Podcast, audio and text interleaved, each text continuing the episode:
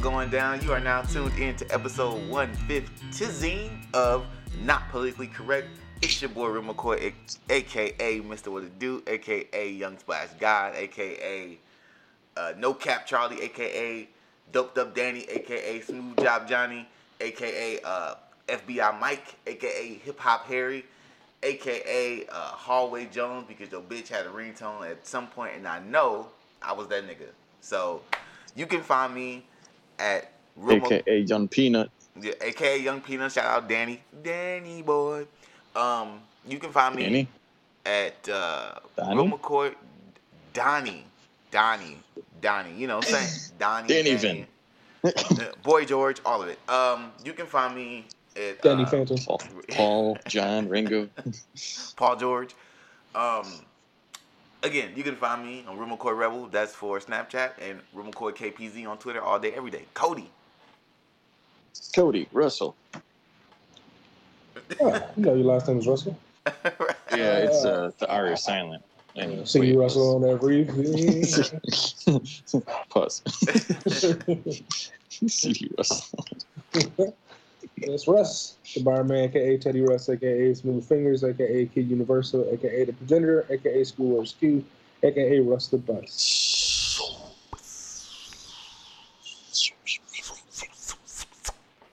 You're listening to the Quiet Storm. Yeah. Uh, you can find me on the chatties of Snap as Thaddeus of Snap. Uh, Thaddeus Snapchatty. Jesus. Thaddeus, I'm All right. Snapchattius I hate from Wilhelm Poe. at Candid Community, C A N D I D underscore C U P I D I T Y. IDIT. Idiots. Nice. Oh man. So just so you guys know, we are on Facebook. We have a Facebook group, Not Politically Correct Podcast. You can look that group up and join the group for the festivities. We have a page you can like, NPC Podcast. You can do that for the internet numbers. We are on Twitter at Not PC Podcast. You can go ahead and follow us for more shenanigans.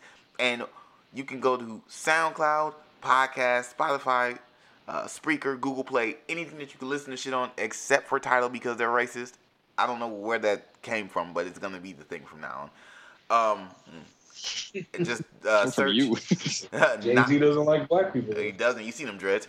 Um, just search "Not Politically Correct" podcast, and we will come up. You can listen to us. You can like us. You can leave a comment and tell us how good or how bad we are. We Isn't won't- politics? exactly exactly. Isn't politics talk radio? Um, something like that. Yeah, yeah, yeah. Uh, that's they have talk radio for politics. So, I mean, are we? Are we? Would we be talk radio if we were on the radio? We are talk radio or E talk radio. Oh wow! Look at And us. the E is for idiot. Right, phenomenal and shit. Uh, right. now it's time for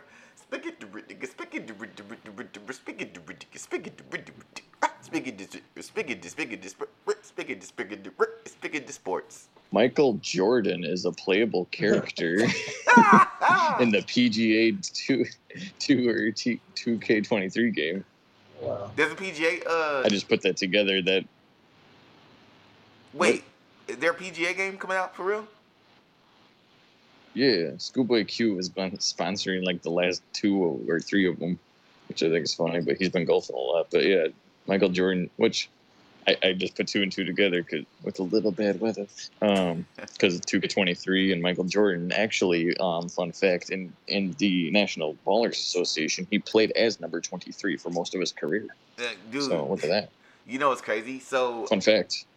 So another fun fact about Michael Jordan, since we're on Michael Jordan. So you know those two seasons he was out, right?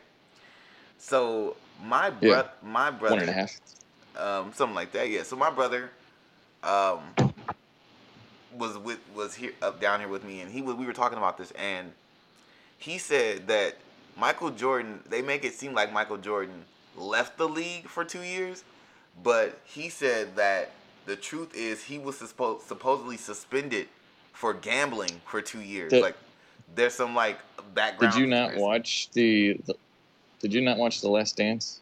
I did not watch the last part of the Last Dance. No, I didn't watch like the last like Oh, few episodes. DJ Internet Explorer. so they I think it was the last dance that they went over that, and both Michael and I think it was Donald Sterling said, uh, or David, no, what's his name? The, David the Stern. dead dude. That was him, right? Yeah, da- David Stern. There we go. Not a dead Um, dude. He's. They both were. No, that that was a rumor going on. That did not happen. Which still, I guess, is up for speculation because who's gonna say that they are gonna tell the full truth? You know. Right, right, right. But at the same time, I'll also obviously with his dad dying, you know, it's like you know, there's a lot of variables. Mm. There's, there's also a conspiracy theory But that word from the whore's mouth is no the horse. There's also a conspiracy theory that horses. um, that's plural horse. Um, there's also a theory that he, Michael Jordan, actually his gambling has something to do with his father getting killed. Like he owed yeah, money to they covered that too. Yeah, man, damn. Did they, and I bet they said no about that. Those liars. Um, You watched the first dance. Right? Not the last one for sure. Not the last one. oh man. Let's continue, Cody. What else is going on in sports, my brother? Um, oh man, I was gonna save this for the transition, but this is basketball also, so this is you know, it's just funny. Um, NBA Live 2003 is the first certified platinum video game soundtrack in history with 1.3 million album sales worldwide. Really? NBA Live. Yes, NBA Live 2003. Yes. I, I know Ludacris is on that bitch somewhere. I just don't know where, but I know he got to be on that bitch. It was 2003. It got to be some Ludacris on that one. Huh. I wonder. well, it looks like he's holding the plaque, so he's behind it, not on it. I'm just kidding. Dude, you know what? Uh, another NBA Live. NBA Live has always had some crazy ass soundtracks, bro. Um, what was it? NBA Live 06. Oh my God, they had one of the coldest Lupe Fiasco songs uh, called "Tilted." It'd be like "Tilted, Brim Low," and this car guy in this car rolled by like, "Ew." that was my shit. And I remember I would play the game just to hear that song. Like, I was, I, I didn't really. I- I was not even really into video games at the time like that because I was like super into girls, but I was like turn the game on just to to hopefully to uh, just to hopefully um hear that record come on and shit. I was like that was my shit, and I for some reason I couldn't find it on the internet yet. Like it wasn't. It, he ended up re-releasing it. Um, ended up getting released I think on his uh Food and Liquor anniversary uh CD, but it wasn't out at the time, and I couldn't. You know, I had to be. At, I didn't have a computer, so I had to be at somebody else's house with internet and computer to try to find that shit. So, but another random fun fact. What else is going on in sports codes? John Wall said about the last two to three years of his life, I thought about committing suicide, tearing my Achilles, my mom passing, my grandma passing a year later. So that's crazy. You know, shout out to dog. I mean, shout out to dog.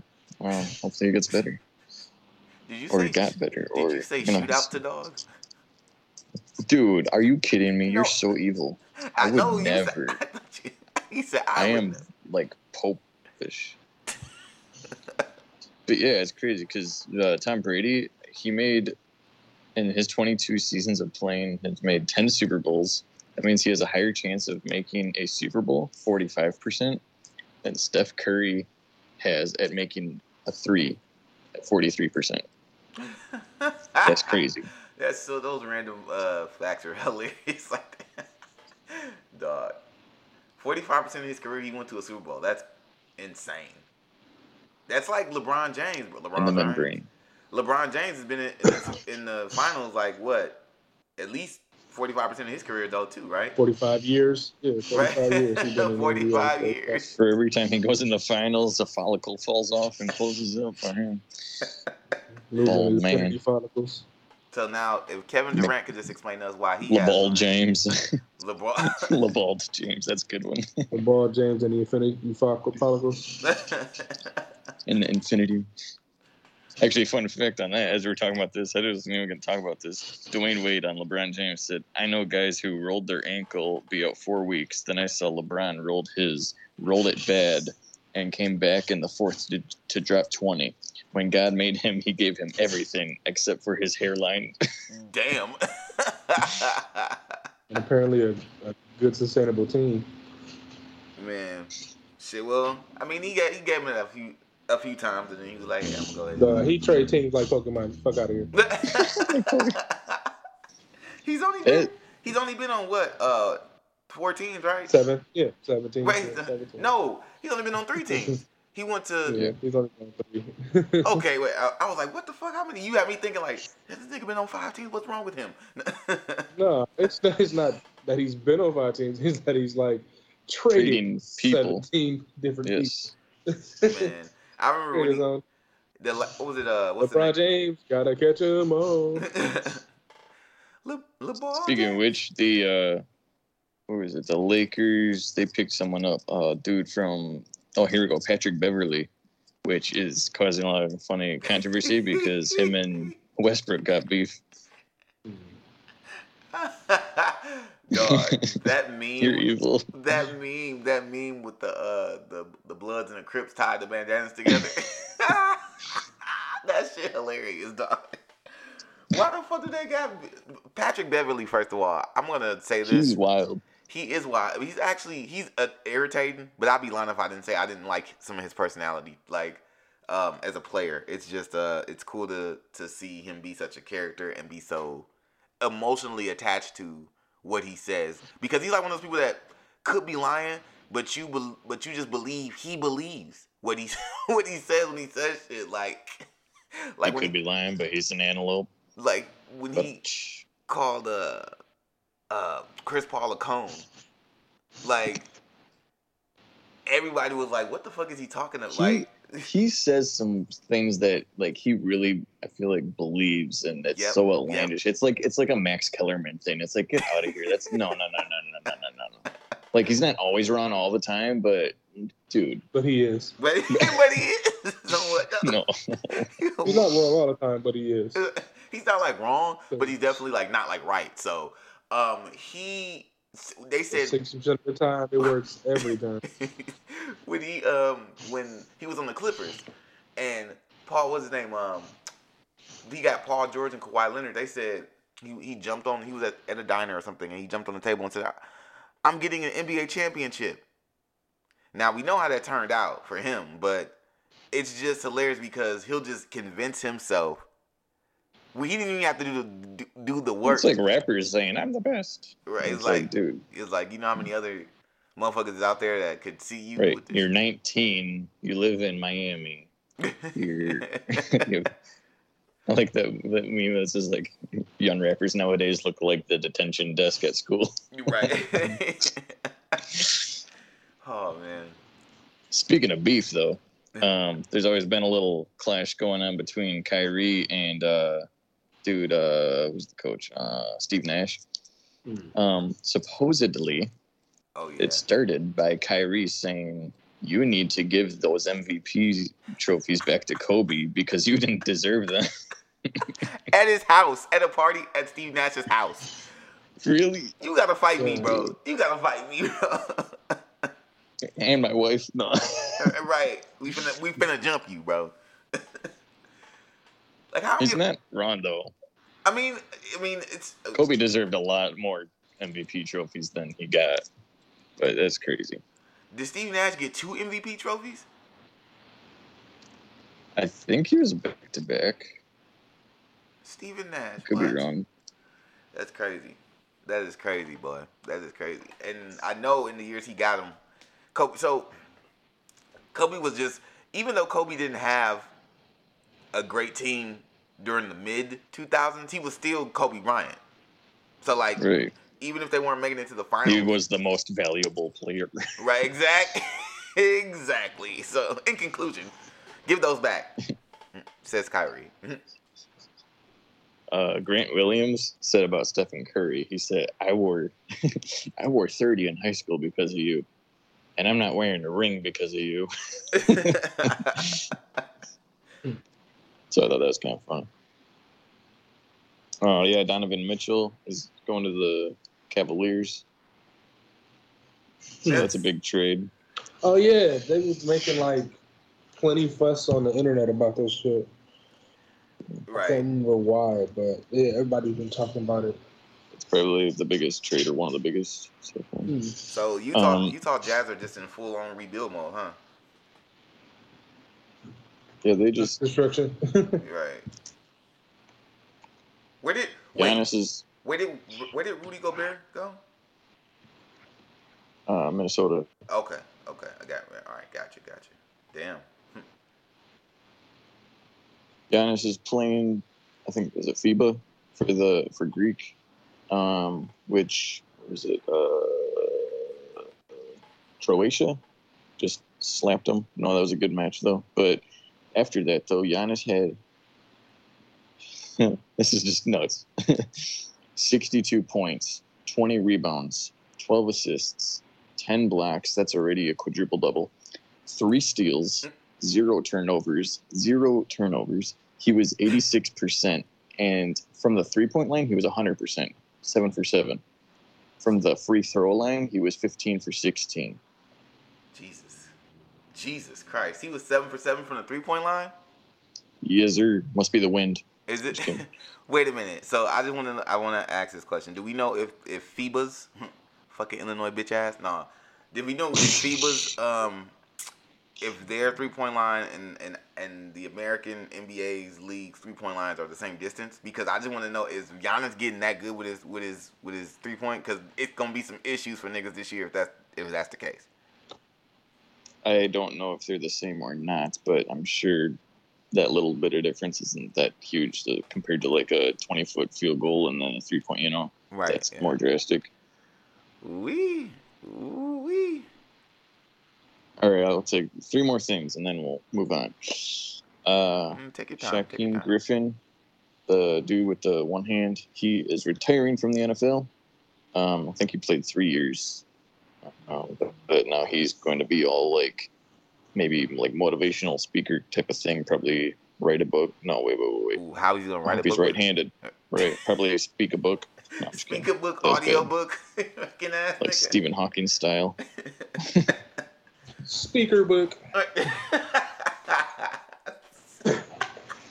Speaker. that was good. That was good. That was good.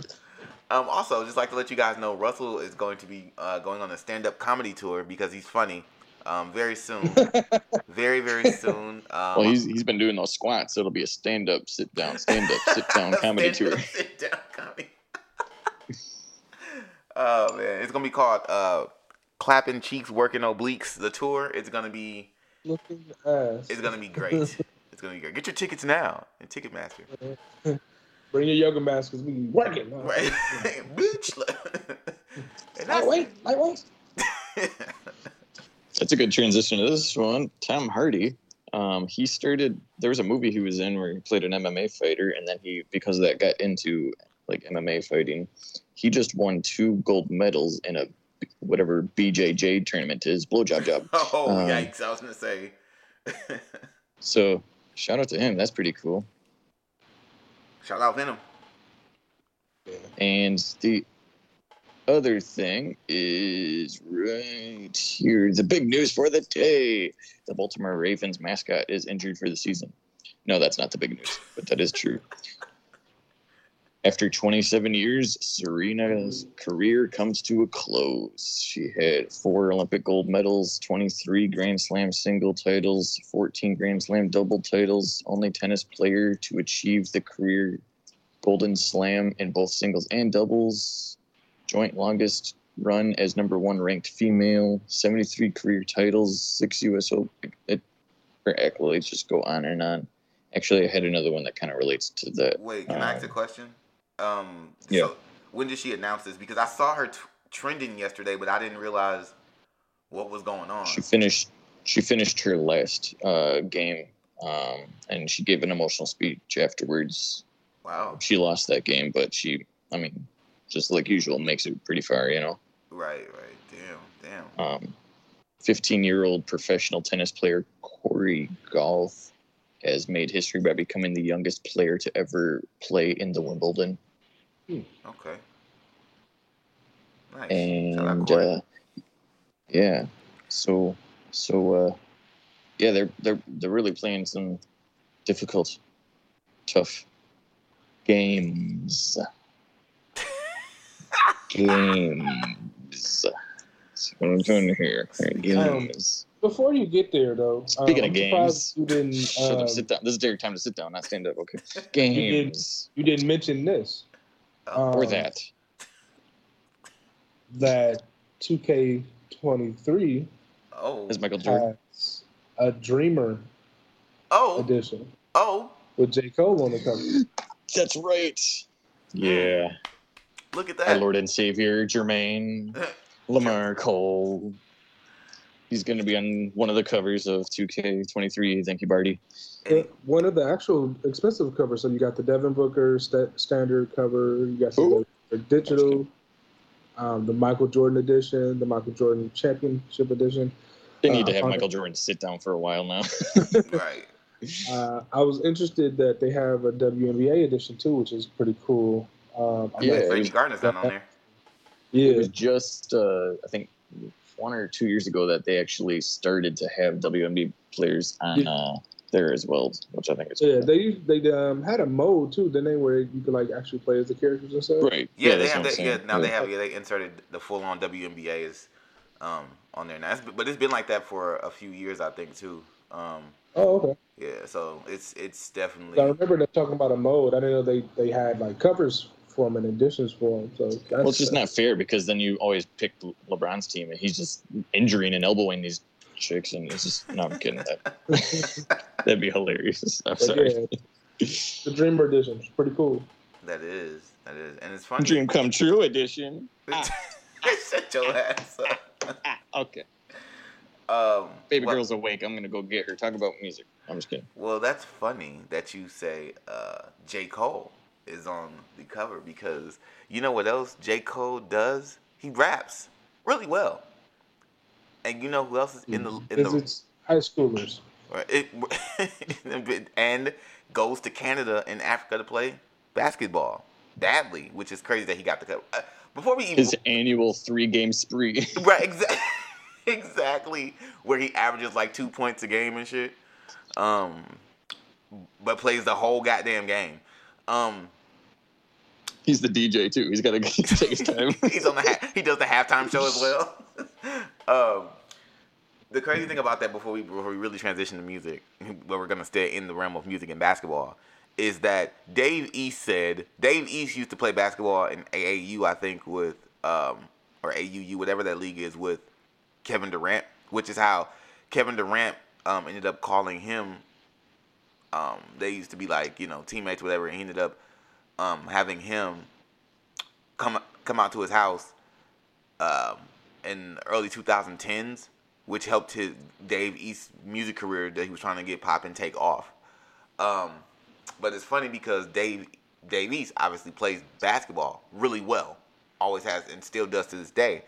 And he said if J. Cole, when J. Cole tr- tried out and went to Africa, and they were the rumors that he was going to be trying out in for the NBA, Dave East said if if J. Cole gets accepted in one of these NBA teams, I'm finna wrap this rap shit up and I'm finna go shoot my shot because he really hoops. And like if you look at I feel it's no no shade at J Cole, but I'm pretty sure Dave East is better oh have at you uh, basketball. man, you should see his highlights. Go, go. If you go to YouTube or go to Google right now, you Google Dave East highlights in basketball. That Yeah. motherfucker's nice.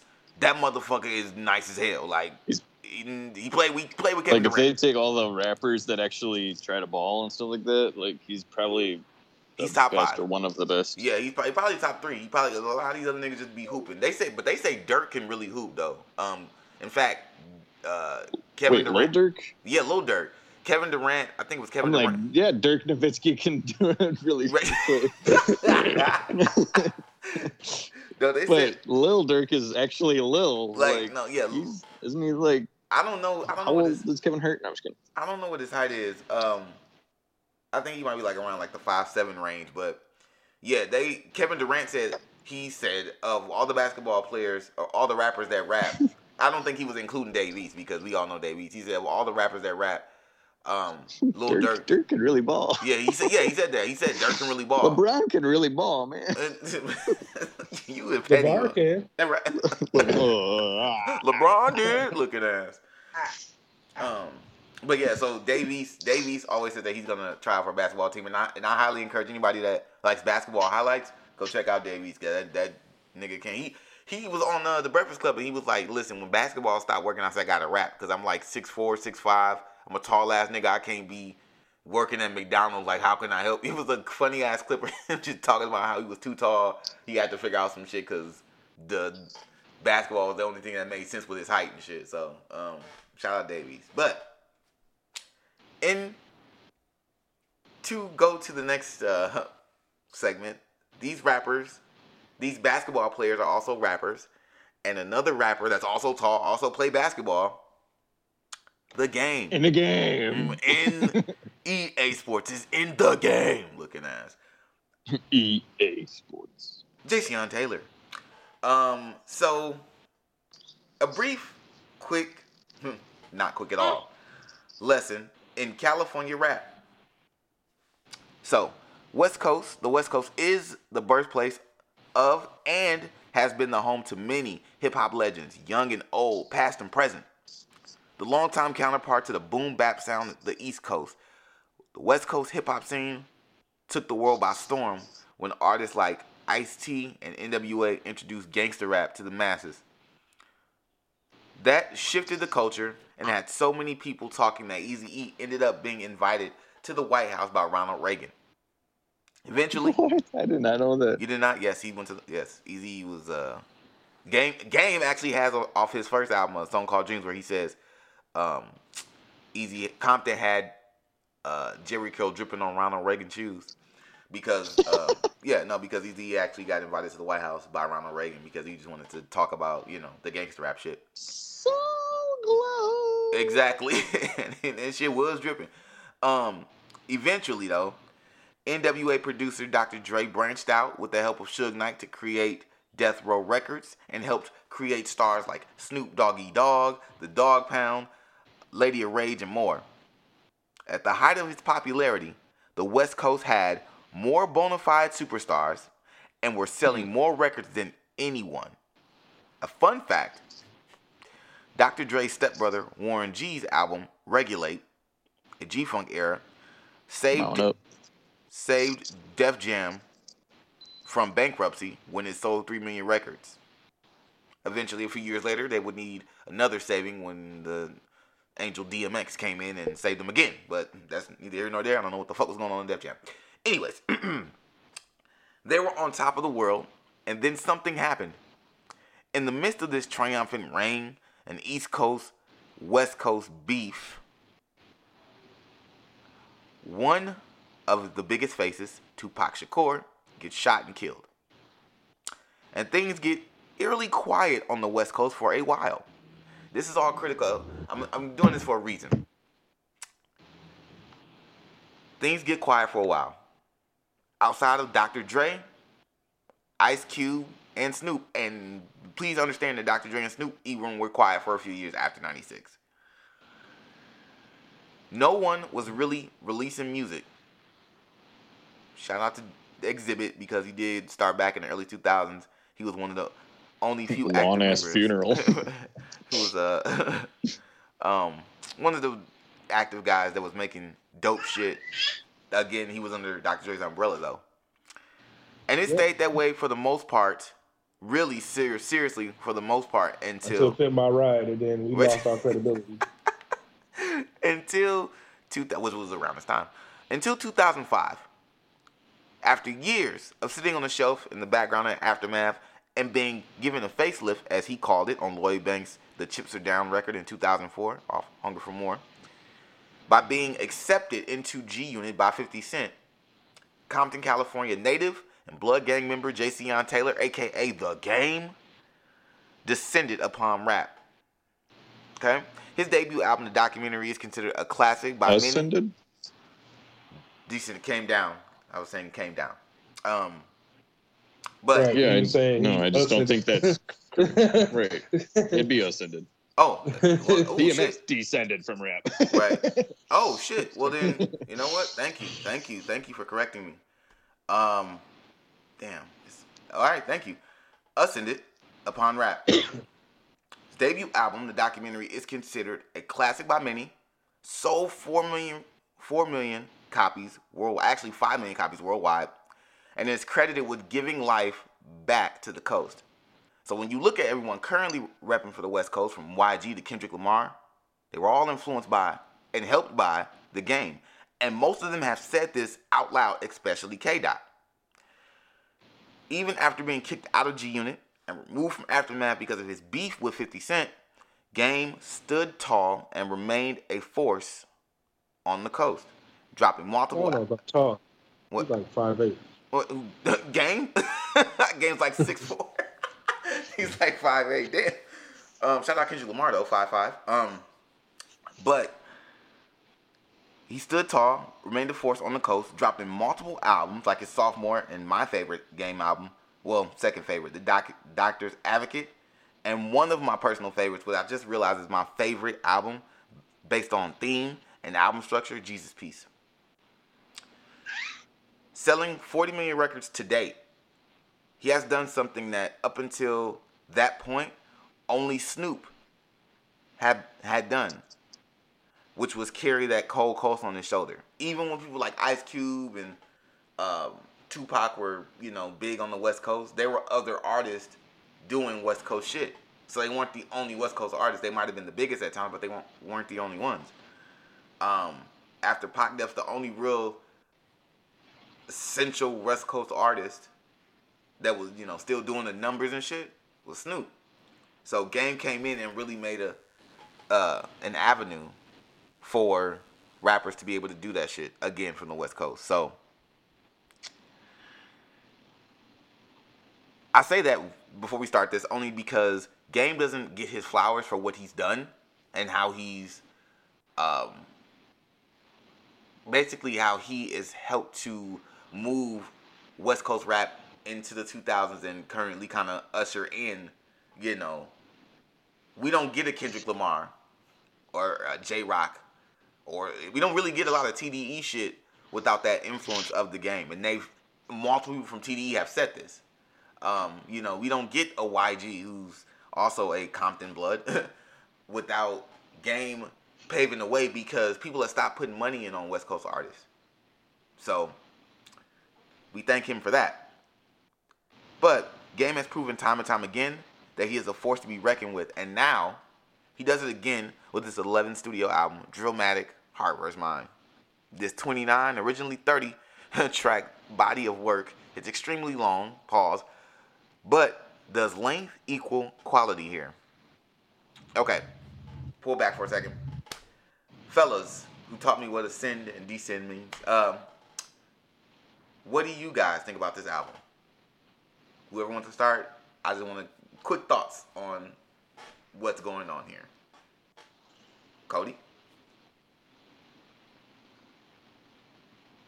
Um, well, I think a good preface would be for the whole thing is that it's called Drillmatic Heart versus Mind, which we get the feel of like uh, Mr. Morale and the Big Steppers, how that was cut into. There's like a part one, part two for certain reasons, Right. and it was very distinct. That was game. Listen, that was very distinct. distinct. You could tell what was one, what was the other. They were even numbered differently. You could hear difference, difference, drill drillference. No, I'm just kidding. Anyways, this uh, there was a story about how there's like part, you know, half his heart, half his mind, blah blah blah. It really like was all jumbled all together. Like he just spilled it all on the floor and just threw it into a bowl and like here you go. I wish if it, it was organized a little better so you could hear the difference because there are some songs that are like heart and some other songs that are more mind and blah blah blah. But overall, uh, it's really good. It's really long. Pause. Um, it could have been like part A, part B, probably part C, side C. Uh, But um, yeah, there's a there's a little variety too going on, um, which is nice. Um, it's just I, I think not one of those albums that you can pick up unless you're either like I got a road trip I'm gonna do, Ooh, you know, or you're cleaning for a long time, Okay. or you're like I'm just gonna listen to the specific song and that's it, or like these few three or something like that little chunk, you know. Yes, sir. Yes, sir. I, Uh, I actually but I'll probably give it a eight, give or take. Oh, okay. Yeah. Yeah, And yeah. Olivia was surprised. Right. She was like, "What?" okay, okay. I fuck with that. I fuck with that. Okay, Russ, the barman. What'd you think? All right. Uh, so this city. Um, it, it's funny that um, you went into the whole TDE thing because it, it definitely has that vibe as far as like how Kendrick's albums can be. Um, at least he doesn't do multiple double songs. That shit is annoying. Um, I, I really, I really hate that. you talking about when the song like ch- changes like mid song? Yeah, just Oh I yeah. mean, but it's like two different songs. Not like it's like Yeah. the same song transition Oh. to a different song. Oh like, my. Oh my god. Two fucking different songs. Like put it on two different. Hated that. Um, go ahead. I'm gonna let you. Go ahead. but uh, so one of my favorite tracks is "Outside." Um, it's very smooth to me, real nostalgic. Um, Yes. Made me think of like old mixtapes, and you know, even even like the track quality for a lot of these um, songs is really remi- really reminds me of like uh, Kendrick or Cole albums as far as like the track quality. Um, no Man Falls, I probably listened to like six times. I really like that one. Ooh. Um, La La Land felt real old school, especially with like the Master P sounding track in the background. yeah. Uh, was it how, how, how you do that there? I think it was a this song it was similar similar to. It, it, that was the. Um, see, I thought that was the. Uh, that was uh, boom. Oh yeah, throw your neighborhood in the air. Don't don't if you don't care. That. It's also on, uh, that Ice Cube joint. That's what I thought he got it from. Yeah. Uh, it sounded like that Master P. How you do that there? That's Maybe what they, I thought it was. maybe they sampled the same. Maybe those two songs sampled the same shit. So, I, it, probably was. It probably was because you know they you niggas will chop up a sample sixteen times and flip it in, in a certain way. So I don't. I'm Right. not saying you wrong at all. Um, man. um, all in all, this CD felt like really old school to me, like like a cat from the '90s modernizing his sound to try and reach young cats while not veering too far away from like his personal sound. Oh wow. Um, My Flag was really catchy. Um, I usually dig a lot of games material, so this one is a is another decent album to me. Um, it's a really smooth uh, listen for the most part. And of course, you got some of the tra- tracks that you know get you hyped and stuff like that. But Yeah. I was surprised because I thought he lost his mind coming from him. But I'm digging it. I I maybe give it a like uh, 8.9, 9, something like that. Yeah, you said eight point nine. Okay, damn. Okay. All right, I fuck with that.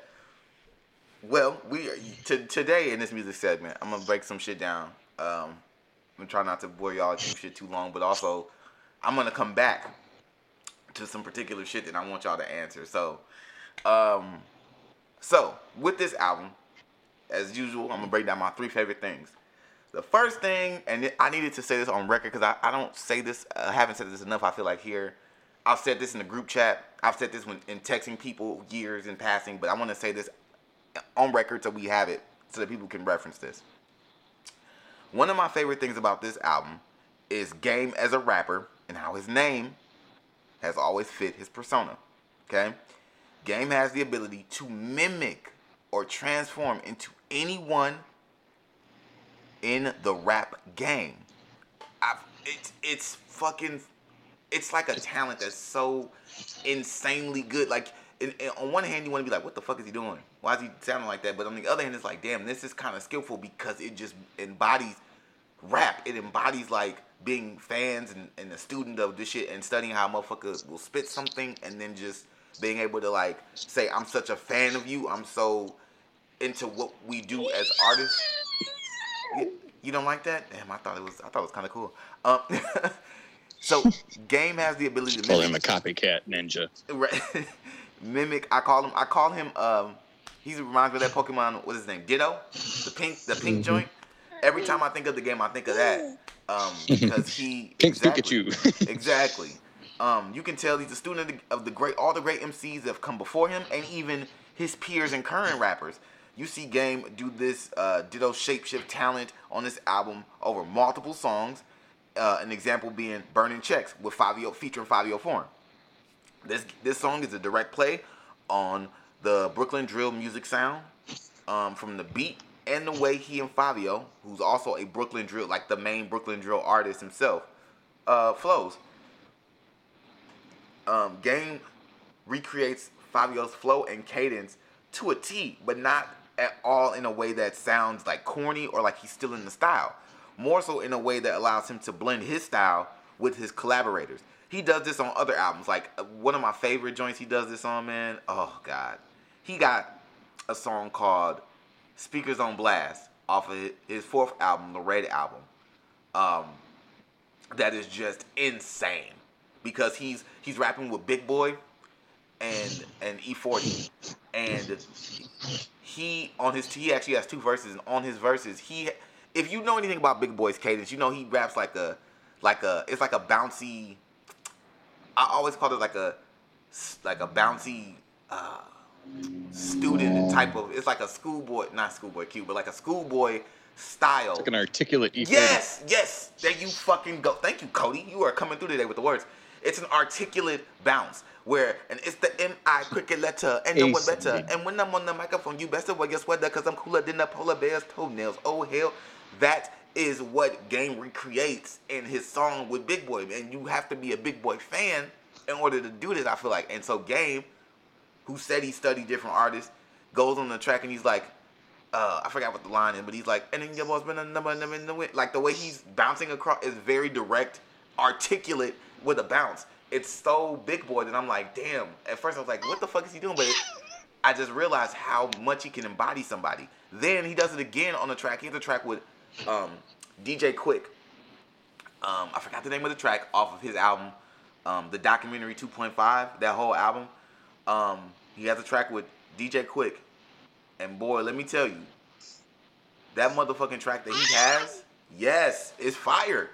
The way, but but if you know DJ Quik, you know how DJ Quik raps. It's like another like like he has this like kind of funky, funky flip style that he does, and Game takes that and raises the pitch of his voice. And he does this shit without even trying. It's not like it sounds like he's trying to make fun of you. Like he's really like, I'm a fan, and guess what? I can do what you do, and when you come on the track with me, I'm gonna try to be as good as you. It's so tight to me. Like that's right. eh, right. well, you know. Um, I just it's so raw the way he does that shit. I always thought that that was cool as fuck. You know, and it's something that balances out the fact that he says everybody's fucking name like 30 fucking million times. Man, he says Frank Ocean's name four times on this one album. Drake's name like five times, one album. Kendrick's name like four times, one album. Bro, bro, listen, we get it. We get it. We get it. We get it. You love, we get it. Stop saying everybody. Hey, man, goddamn. Whew, that's another neither here nor there. But um, he does this again though on this album with Money Cash Clothes with ASAP Rocky. He takes Rocky's Harlem Lace bounce and plays that into the into like the way he dances across Dude. Jay Z and Dude. Dan. Yep. Go I was doing dishes when listening to this, and Yeah. that song came on. I was freaking out. Yeah. Yeah. That's that's I just what- like that they were using that beat, Dude, uh, dude. that old Jay Z and DMX song, and then just how they did it. And I'm like, Yep. it- Yep. it's not like they couldn't have done it better, but they it wasn't to let down. Like you guys ruined this, you know. It was, it was Yeah. like They put their spin on it. They put their spin on it. Yeah, I I really um, felt like that for this whole CD. Like none of the uh, even when they did like the Thug Strikes Bone uh, in the background, I'm like, this somehow fucking fits. Like I wasn't upset that they took this song that's a classic and like they ruined it. They really like enhanced all those the tracks that they used. It was like really it's impressive. like they did their own thing to it too. You Yeah. know, Yep. Yeah. Yeah. Yeah, and not that's like let me try to remake it. and that's right. what Game said this was supposed to come out in July. It didn't come out until it was actually supposed to come out earlier this year. Then it got pushed to July. Then it didn't come out in July. It didn't come out until August um, 12th, I believe. And he said the, the game's a lie. Right, right. so, oh, he's a t- Game's a top quality liar. We could get into that. That's a whole nother episode. Uh, to be honest, he's a he's a great rapper, but that nigga be lying his ass off. Um, he said, bro, Yeah, I didn't think it was the real Black Slim Shady. Oh, this man, this man said that Fifty Cent only helped him. He on that on that uh, 300 bars or whatever shit that he just cheated on. He said that 50 Cent only helped him on two songs. Now back to some killer shit. 50 Cent is credited as writing six songs. There are even, um, uh, what do you call those tracks? Um, guidance tracks or, or you know demo tracks, whatever the fuck. I forgot the name of the track. It's early. Um, but 50 Cent is on those tracks, recording, and then Game is take basically ripping that flow and that bounce and that chorus and all of that shit. So he said he helped him on two songs and he helped him on six. So he's a blatant liar. Anyways, though, um, he does it again. He does this again when he taps into his inner Killer Cam on Killers with Cam'ron. You, dude, you, dude. Even when he makes the, he has his bar. Where he's like Lewis, Lewis Hamilton head ass nigga. That's a Cam'ron. That is a Cam'ron thing to do. Cam'ron would say some goofy ass ribbon shit in a song.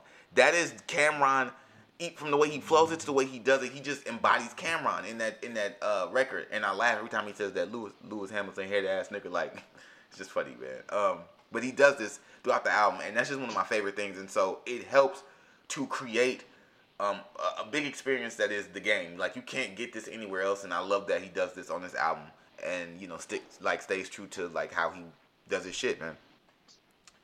Bars, yeah, we finna get into some bars real quick for y'all. Um, game is easily to me top ten West Coast, like top ten West Side masters of ceremonies, man. MCs, he and he does prove this time and time again and yet again with the amount of bars and flows that he spits on this album. Just some examples. We don't do. We just gonna run through some examples real quick for y'all. Uh, That's the one I texted you last night. oh, we go. We, we gonna get through it all. We gonna get through it all. Um, in fact, let me. I'm gonna pull. I'm gonna pull. I got a bunch of them, but I'm gonna make sure I pull up the one that Cody texted me too, so we can talk about that. Um, but man, I'm gonna say that for the last one. That's hilarious. Um, so one record, "Talk to Me Nice," one of my favorite joints on here, uh, where they sample that uh that thugs in the club throwing up, that cash and the cutting up. That's Sando. The sample clearance on this motherfucker going crazy. That's why another reason he pushed it. He, he said he had so much shit on here, man. You got to get it cleared, man. And I'm glad that he waited because that's that motherfucking sample go crazy. But um, on there, one second, the chord starts to spaz. Perfect. Okay, cut that out, Cody. on there, on that, talk to me nice. He says, Yeah, um, stop, Cody. They're killing rap niggas. I'm losing competitors. I pull up in a in a red rose. Stop giving flowers to niggas I'm better than. Me versus everybody, nigga. It is what it is. and you know I'm going. And you know I'm gang related. Let us in tonight. I came with my relatives. Like like it's so simple. It's so simple. But he's going off. If you like the flow, he the way he pausing in the flow, killing these niggas. I'm losing competitors. Pull up in the river, stop giving flowers. The way he's bouncing on that, and then when he does the gang, he said, and you know I'm gang related. Let us in. Cause now I came with my relatives. Like, bro, that's such a slick ass line, bro. And this ain't even a, this is just the tip of the iceberg when it comes to the, the bars that this nigga is getting off on this whole like record, bro. Um, he got another one, a slick ass punchline on "Stupid" with him him featuring Big Sean, one of my favorite tracks. Again, he says, "Richard Mille, wrist on silly, mil- million dollars worth of game like Wallo Gillie."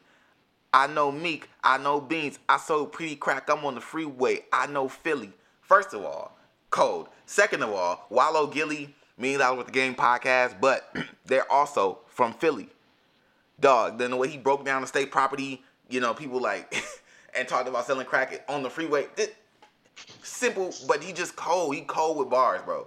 And we just, it, it just keeps building, keeps getting up, man even in the emotional songs, one of my favorite tracks, bro. This is I turn this uh, CD on and go straight to this track, and this is like track number like twenty five or some shit like that.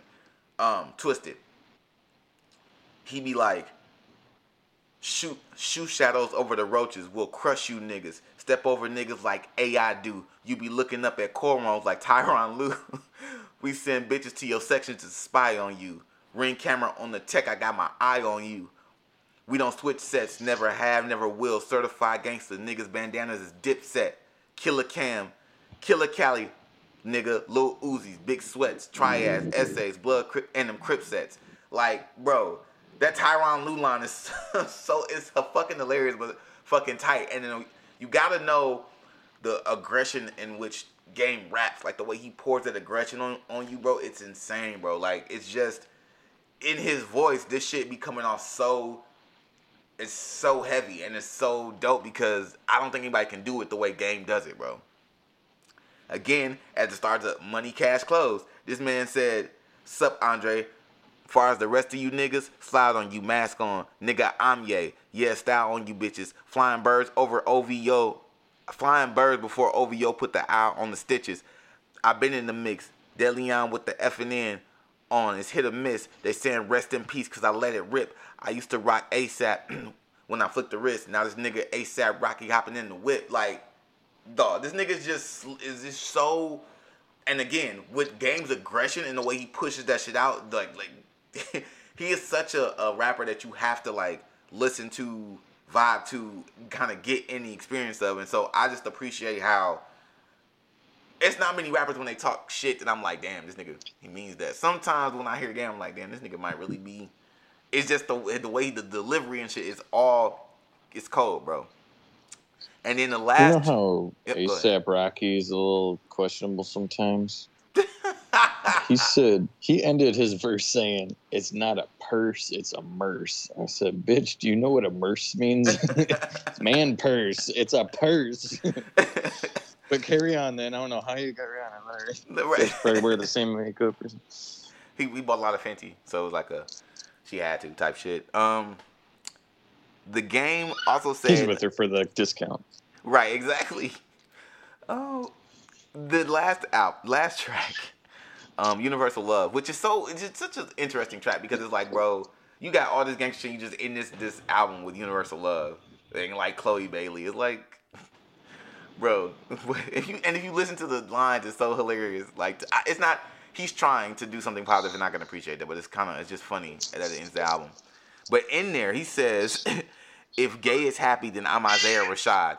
What the fuck, game? Like, what the fuck? Why would you say? Why would you be like that, bro? Why would you say that? He's he's an interesting character, man. He's interesting, but I could do this shit all day but you get the point. He the, the kid writes, man. The kid writes, and I love I love that line in um the beginning of uh, Money Cash Code. He says they saying they saying rest in peace because I let it rip. I'm like, it's so that's dope, bro.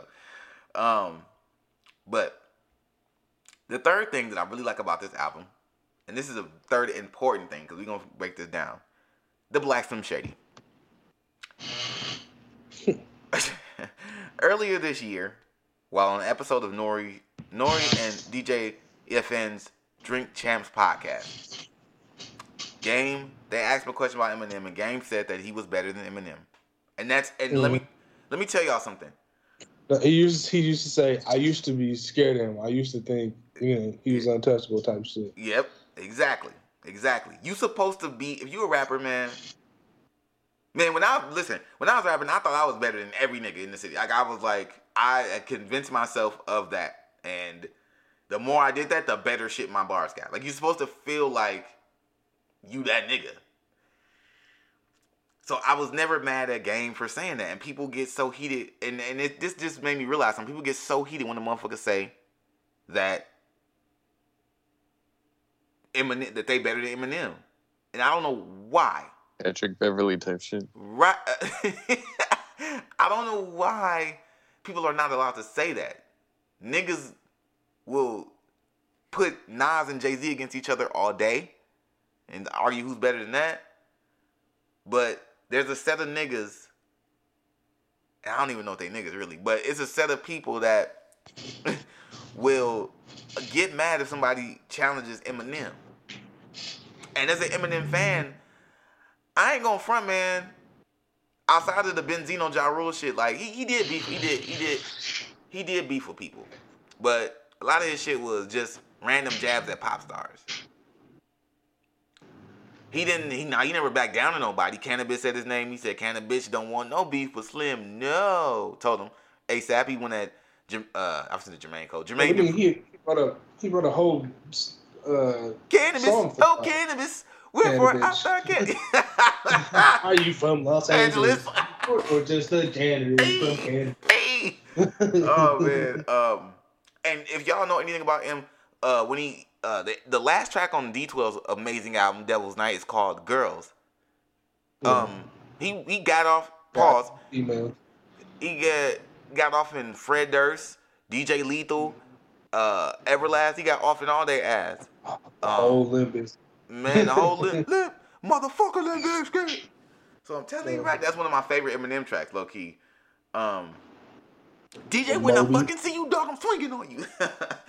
uh, Obi, you can drive by Obi. It's man. Um, but yeah, so that uh so anyways, off subject, Game goes on the episode, he says he better than Eminem. This leads to multiple interviews and media appearances where he is asked to elaborate on this. In which he begins to take a stance where he stood on this, and as a result, leading up to the release of this album, the game told everybody that while he respects M and his ability, he thinks he's better now, and he would be dropping a just aimed at Eminem because of that. People made it seem like he just came. I mean, unless unless I'm wrong, anybody can who listens to this podcast can come on and correct me. You know, it's not decent, it's us end. You can correct me. You can tell me. Game said on uh, because I'm pretty sure I watched it. I'm pretty sure that they asked him about something about Eminem, and he said, "I'm better than him now. I'm better than him." Tenori and motherfuckers asked him about it, and after like the second interview, he's like, "Nah, I'm gonna I'm gonna diss him. I'm gonna diss him because y'all got me y'all got me fucked up." So if I'm wrong, Yeah, because because the whole thing was he was like, you know, I used to think, you know, M was better than me, um, and then it was like, what you saying? he was like, I'm better, I'm better now, Right. uh, and then he was like, you don't want you don't want beef with the uh, with M, and he was like, why don't I? Matter of fact, that's when he like started getting all puffed up and shit like that um, which is why I said like I thought he lost his mind. Um, M doesn't necessarily have a track record for, um, like you said, beefing with people, but he never backs down from the beef. Beef like he he sees if they're worthy enough for him to respond. Cause like the whole Nick Cannon shit was never gonna fly. M was like, "Who the fuck is dog? Are you serious?" But MGK he killed. Man, I don't. I feel like, ooh, I feel like MGK look. He got up in his ass with Rap Devil. I ain't gonna front my shit. I feel like MGK look. He's he, him and MGK. I MGK like, would love to get in other guys' ass. I, it, yeah, That fruit. he's Isaiah Rashad. Nah, I feel like they got to a standstill. I don't feel like UG. I, I think MGK stopped because he was like, "Okay, I think that's enough." He's like, he's like, that's all I had was everybody else's lines, and I used them all. man, I fuck, man, I don't know. I fuck with Rap, Rap Devil. M murdered that nigga, dog. Man, y'all, I, don't- I, know, I don't know, man. I fuck with Rap Devil. To me, is Rap Devil to me is harder than Kill Shot. To me, it's kill, kill shot. You gotta Well, go. It's okay to be you gotta tw- listen to wrong twice in one episode. I mean, you know, uh, you gotta go re-listen to Kill Shot G. I'm, gonna go. I'm gonna, I'm go back. Well, let me tell you, Rap Devil was on my phone. It's been on my phone since 2018, 2019. So yeah, Yeah. it's it's it's it's that's one of my shits. But she said, "No, shut that shit up." But so he said he's gonna be dropping a diss track. While there has been a lot of debates about how good or how bad this track is, I have some key things I mm-hmm. want to say about it. One, turning into Eminem on his Ditto shit. He does this so many times on the record. In fact, I would say he embodies Eminem, especially the Slim Shady persona in the bars and slight cadence, which is also hilarious because he says in the track um, that Eminem never understood ebonics or cadence. Hilarious line. Hilarious line. Almost as funny as him saying that he had a do-rag on for 10 years and not one wave. Hilarious. Hilarious. But um, he embodies M pretty much the entire track.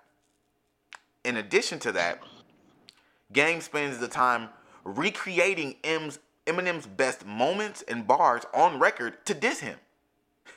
Let's get into it. Examples: when he raps, "Hi, I'm the Black from Shady." Serious is uh, just the obvious play on the "My Name Is" record. Or when he says, "I killed Dr. Dre in my basement last night. I was wasted last night. I went apeshit last night. Chopped his body up and forgot where I placed it last night. Had a slice of humble pie. Couldn't taste it last night." He said, "I love that shit, bro. Just the way that sounds so Eminem. Just the way he gi- gives it to us, how he wrote it, is super M, bro." Goes on to say, mm-hmm. "Lost my taste buds, lost my taste and my smell. I got my, I got Omarion." fucking, it's a play on the. That's so know. stupid. It was a play on the Yeah. Omicron fucking shit. A crying. I I lost my taste and my. But the re, it's funny because guess what? Eminem does this, bro. Eminem would Yeah. do some shit like, bro. Listen, he said I lost my taste and my smile. I got a Marion. Me and Dr. Fauci went to Crazy Girls, and then we got our party on. And again, if you listening to the record, the way he says this shit, man, it's a direct play on the real Slim Shady. The uh, in the basement last night. I went ape shit last night when Dr. Dre said, "Nothing, you idiot. Dr. Dre's dead. He's locked in my basement." Like it's a direct play on the real Slim Shady. Amazing. He keeps going when he does the lines. So oh, I'm on the so oh he goes platinum and oh I'm on the math with him. He got all the the blackest friends. He wants to be African. Me left for dead on the Doctor's Advocate. Dre never produced it. I Dre never executive produced it. I just imagined it. Direct play on Lose Yourself when he goes. Um, I forgot the lines. Oh, he goes getting it. Oh, he goes math. I can't remember the. I hate Lose Yourself. I can't remember the lines he says right there, but snap back to reality. Oh, the goes gravity. Oh, there goes like literally, literally taking Eminem's best hits and flipping them, and he does it. He and he's doing it in only a way that game can with that ditto fucking shapeshift shit that he does out of homage because he because he's like studied him. He's been he's on record for many years. When in 2010 when uh Recovery came out, he called Recovery an instant classic and said he never wanted to be with him. him. On his on the track uh We Ain't um with Eminem off the documentary. He's after M's verse, he comes back on this on the third verse and says, "Hey, get Dre on the phone quick. Tell him M just killed me on my own shit."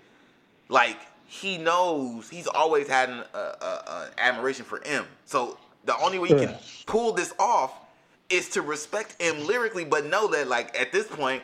The students become the teacher, and he does it well. I don't care what nobody says, bro. If y'all, I feel like if niggas, And I disagree. Then I disagree because this the, what this sound like to me is the notice me senpai type of shit. You know what I mean? Like look look at me, I'm do, I'm doing well now type of shit. You know what I mean? you, you you think so? Yeah, that's how I feel. Like this whole publicity shit, and I'm better now. It's kind of, uh, kind of like when the student is, uh, is uh, what do they call it? Um, posturing towards the teacher. Like, well, you've taught me everything that I think you know, um, so I'm gonna show you that I'm better. And it's not necessarily that the teacher has passed on the mantle. Yeah. Uh, it's that the student thinks he's better than the teacher. So it's kind of on some, That's how. I mean, so kind of on some um, Mordo shit from the comic books, not the actual Mordo that we see in the Doctor Strange. Mhm. Um, um, okay, okay, and, and that's a and that's a fair statement. I just, I'm so. I'm gonna, wrap up these, these pieces and I'm gonna say and I'm gonna say something about the disc record that I like, um, or why I think it's a good disc record. Um. So again, on lines like he's and he's bringing up lines in reference to Eminem's songs. So even if he's not doing the cadence or whatever, or he's not doing the bounce, he's referencing shit from Eminem's career. So he says uh, lines Yeah. like D'Angelo Bailey got in shape to your ass again, referencing lines from Brain Damage. Not to mention, he's doing all of this. this is the kicker. He's doing all this while being driven to Eminem's house by an Uber driver that just happens to be, drumroll please, Matthew, the living younger brother of Stan. From the songs. It's brilliant. It's fucking. There's a lot of underlying stuff that if you don't really know Eminem's history that well, like when he Right. says "Little Debbie," and I had to Yep. explain to Siri that that uh, M's mom's name is Debbie, Yeah. and he said that his dad ate little Debbie cakes when she was 15 and stuff. I'm like, oh, dude. Yep. And I didn't even. I didn't And then talking about his stepbrother. I didn't even know. I didn't even know that his dad was 22. It- but that's some shit that's cool because it's like that's real beef. Where not real beef, but like real tactical behavior on the part of the game because that Right. sounds like some shit where when they were on the But- label together, he might have got that story out of him, and now he can repeat. Because I don't think M is ever unless. He probably go ahead. he probably had to hook up with uh, who's that Canadian uh, interview guy, doot doodle doot to get all this information, you know? yeah, nah. Shout out Nardwuar, by the way. Um, uh, random, random. There's a little, there's a black girl that does that same shit now, and I think it's super dope because Nardwuar has like influenced her, and I think that she is uh, pretty good at what she does. So shout out Nardwuar. Shout out. I think her name is Jazzy or something like that. Jasmine. Um, but yeah, It's the same one I'm thinking of. Uh, if you're talking about same doing the same shit, uh, interviewing people. I mean, I think he has his own like way to do it. I don't think she's doing it like him. no, know, no, no, no, no, no, no. She no. She, got his own style. But she, if it's Yeah. the same girl I'm thinking of, she she's uh does a really good job, especially for how young she is. yeah, yeah. I think. Really impressionable and outgoing. Yeah, exactly. Yeah, I think we're talking about the same girl. Same girl. same girl. Pause. Hold on. Wait a minute, because she's a child. Anyways, um, but I loved how he did that shit where he dug deep into some shit that he he brought out shit. It was kind of like when um, it was kind of like for me when Pusha T brought up the fucking um thing with Drake's son. We didn't know Drake had a son, and when he said it, it was like, oh my god, Drake has a s- what what, and it was like. Oh my god. Oh my god. Um, and so when Game said that, I didn't know nothing about her, her mom being underage, and you know, and then he wrapped it up, wrapped it up with, it. she had to give up her dream to see her son out here looking like a wigger in jeans. Hilarious, bro, hilarious. um, and then even this, even this, man, the beat selection, this Hit Boy production, both parts of it, both parts as it does switch. It's the only time I like. I hate when they switch. So I've been saying this for years. I hate when rappers have a song and then they just put a slash and then they have another name and it's like a two different songs. It should be track 13 and 14, but it's really just track 13 and the beat just changes in the middle. I hate that shit. So, um, Album 13 and 14. examples would be Prescription and Oxymoron um, by Schoolboy Q and just shit Drake did with like cameras and doing it or some shit like it's just ugh, stop doing that shit.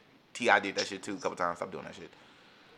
Um. Anyways, this beat selection, the Hit Boy production, both parts as it does switch, is bouncy, it's dark, it's sinister, man. And it seems like a beat that would be better suited for Eminem. The kicker, though, I don't think Eminem has enough flavor or bounce in his in his repertoire right now to pick this type of beat today if it was presented to him. I feel That's like when you guys were saying that Game says that he's better now. I don't think I didn't take that as Game got better, which that could be, but I feel like the other variable is M fell off. You know, I think it's M used to be better. Oh, I think it's both. I think it's both because Game. I wouldn't have called Game top ten West Coast artist off that first album. Even off his sec, even off his second album, which is one of my favorite Game albums, Doctor's Advocate. It just has some of my favorite Game records on it, some of the best songs, but it wasn't lyrically just super fucking you know through the roof. It wasn't until he got to album number five, Jesus Piece, where I was like, oh, this motherfucker. Super fucking. Right. um, it wasn't until he got to Jesus Piece, which is my to me that's Game's best album. That's a ten out of ten. Um, just based on theme and record choice and how he stayed on theme with the Jesus with the going to church and needing Christ in his life and Kevin Hart being like the um, narrator or the common third character. It's it's a really good album if you guys haven't heard it. But Game definitely got better. Game Game definitely got better. He was always a talent, but he became, to me, Game is easily. If we talking about West Coast MCs, easily top ten. You, you might be even able to put him at top five, depending on how you feel about certain things. So, um, but I just don't think. I think like all of that, even including the beat, that's another thing that makes this funny because it's like he's being a better Eminem, which I know uh, Russell disagreed, but it feels like he's a better Eminem currently than Eminem. like I feel like this is Eminem. This is what I want to hear from Eminem, but I don't get this type of. It's not enough bouncing Eminem. Like Eminem sounded like this doing Marshall Mathers and Slim Shady and Dre 2001 and Devil's Night. He wasn't sound. He didn't sound like this. He don't sound like this now. Um, it was like he could on here. He could be quiet with his voice. He's doing certain shit where it's just like I still feel like M does mostly, except for music to be murdered by. I feel like M does too much uh, aggression and not enough fliction anymore. So, but um, so I think with this record, and I'm gonna wrap up this this record part, and this I'm gonna so we can wrap this up. Um, with this record, with any disc record, you have three things. You go you go through physical, professional, personal. Okay? And uh, he went he talked about the physical, you know, obviously we talk about him being white or whatever the fuck, you know. So, went to the physical. Um that's one P. The professional. So you talk about, you know, like you make fun of where he says Eminem needs to stop telling white lies. He's not, you know, top five in him, bigger Pac odds or whatever the case may be. Talking about how he never penetrated the culture and shit. So he's making fun of, um, you know, that part of which is really important to Eminem, making fun of his career. You know, Eminem has said he's always wanted to make sure that he had the respect of the culture, and he's saying you're he's basically writing him off. You know, so he made fun of the physical, said he wants black skin, all that shit, the professional and the personal, where he goes in um, talking about his mom and shit, which I think was one of the best lines on here was that the she takes the eight little Debbie, he takes the cake. She was only fifteen. Like that whole shit about his mom being embarrassed and giving up her dreams. I think that was some of the most hard hit, hardest hitting shit in this disc.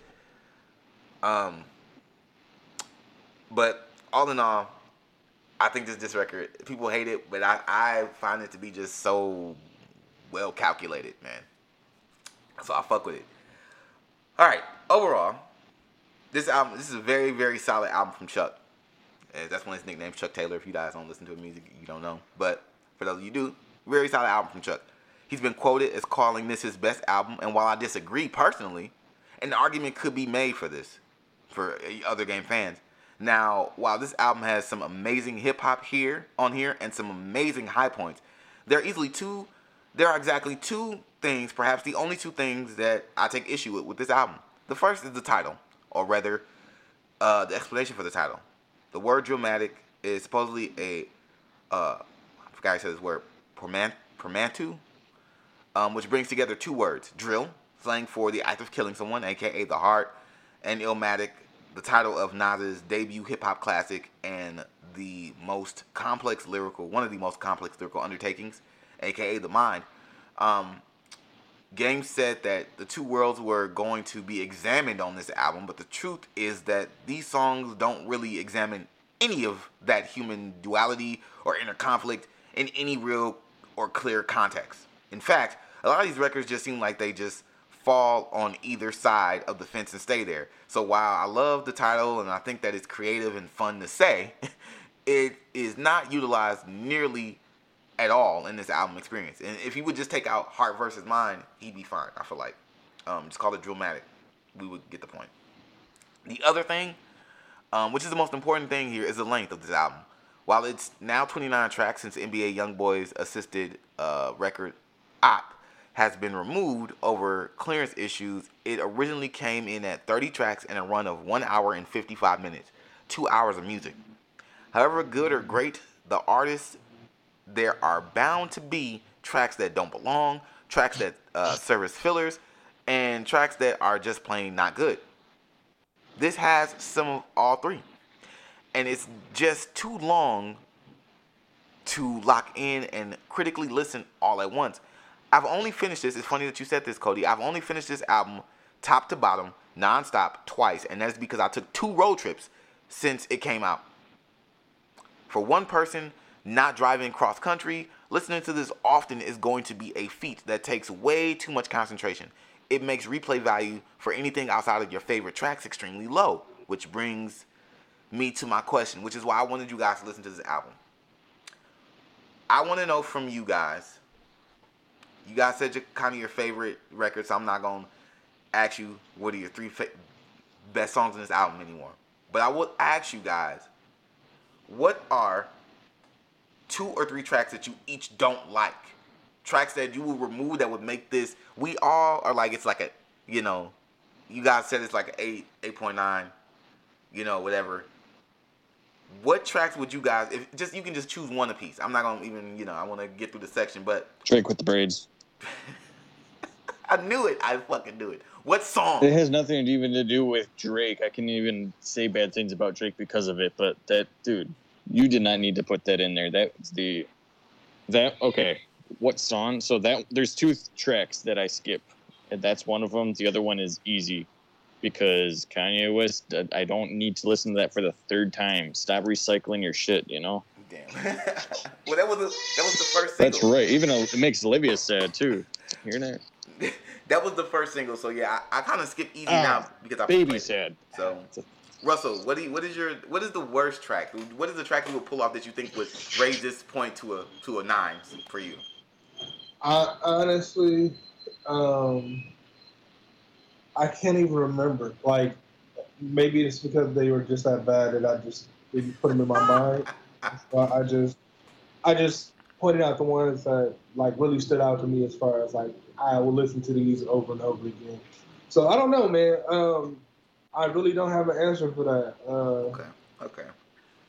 Cause I kind of just listened to, like I listened to this, um, for the see like maybe maybe twice all the way through, um, and then I got like I said got stuck on, uh, was it No Man Falls, Right. like six times. I had to listen to it like like six times. It was just like it just really pulled me into that to, to the CD. Uh, but I, I really can't think of like what's like the worst track or something like that. Like it probably just didn't register to me, so that's might, maybe why it, it, it is the worst track or worst tracks. Well, I can't really even tell you. I probably have to go back through the album and, and, like really sit down and, and listen again like that. But Got I can only tell you what I like. told Hmm. I told McCoy too. I forget what the track of the song is, but I was like, every time it comes on, every single time, like, who's this chick that's singing in there too? And I look it up, and it's Jeremih.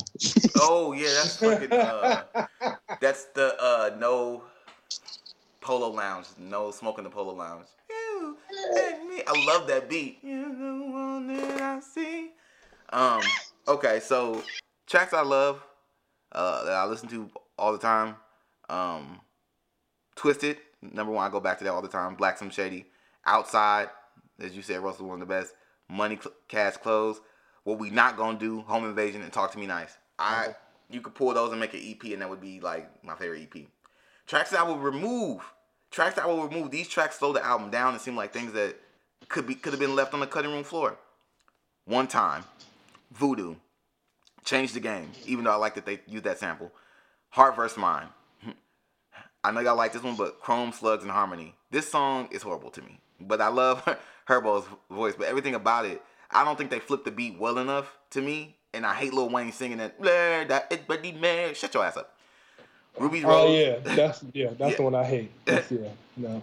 Um, Ruby Roses, I, Ruby's Rose. I hate that. Um, Nick Nikki Beach, bro. What in the flying fuck was going on in there? What were they doing in that studio? Get him and Tory Lanez and fucking even his versus cornball like games versus corn. That's the corniest game verse I ever heard. Um, 38 special. Even though I laugh at Blueface opening line every time, I can talk about baby mama out her penny draws. Um, Save the best for last. Boo, shut it, Rick Ross. And 10, ah, which is now off. The problem is these 10 records are not at all hard to come come up with. Th- These t- 10 records were not hard to come up with for me. So this could easily be a shorter album and more concise at Mhm. 13 to 18 tracks if if the West Coast veteran had a you know had taken the time. That lack of replay value does put this outing from Game at a super solid eight. I think we all saw it about as about an eight. This album was was shortened and rem- and uh, remaining tracks reined in a little bit. Uh, this would be one of the game's best albums. Uh, it is one of the game's best albums, but it could be like I would say like one, top one or two. But since it's not, it leaves this album stuck in a what if type of purgatory for me. But still a solid eight. But while this album isn't perfect, it still has a special place in my heart and mind. So, there you go. I'm sorry, y'all. I told you y'all I had a lot to say about this album, and it was gonna be long. Pause, but there we go. So, but now it's time for Russell Prosity.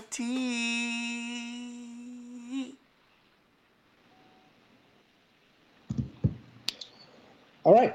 Um, so last week we were, or the last pod, I should say, uh, we were talking about Maslow's hierarchy of needs, um, from physio- uh, physiological basics, sleep, food, shelter, accessory, uh, etc. Then uh, security and safety, including health, employment, family, social status, and then ending off with the love and belonging stage, um, talking about different levels of intim- intimacy and connection. So uh, today I wanted to try and cover the last two stages. So um, let's jump right in. Uh, the first one being self-esteem. So that's the penultimate stage of the hierarchy of needs.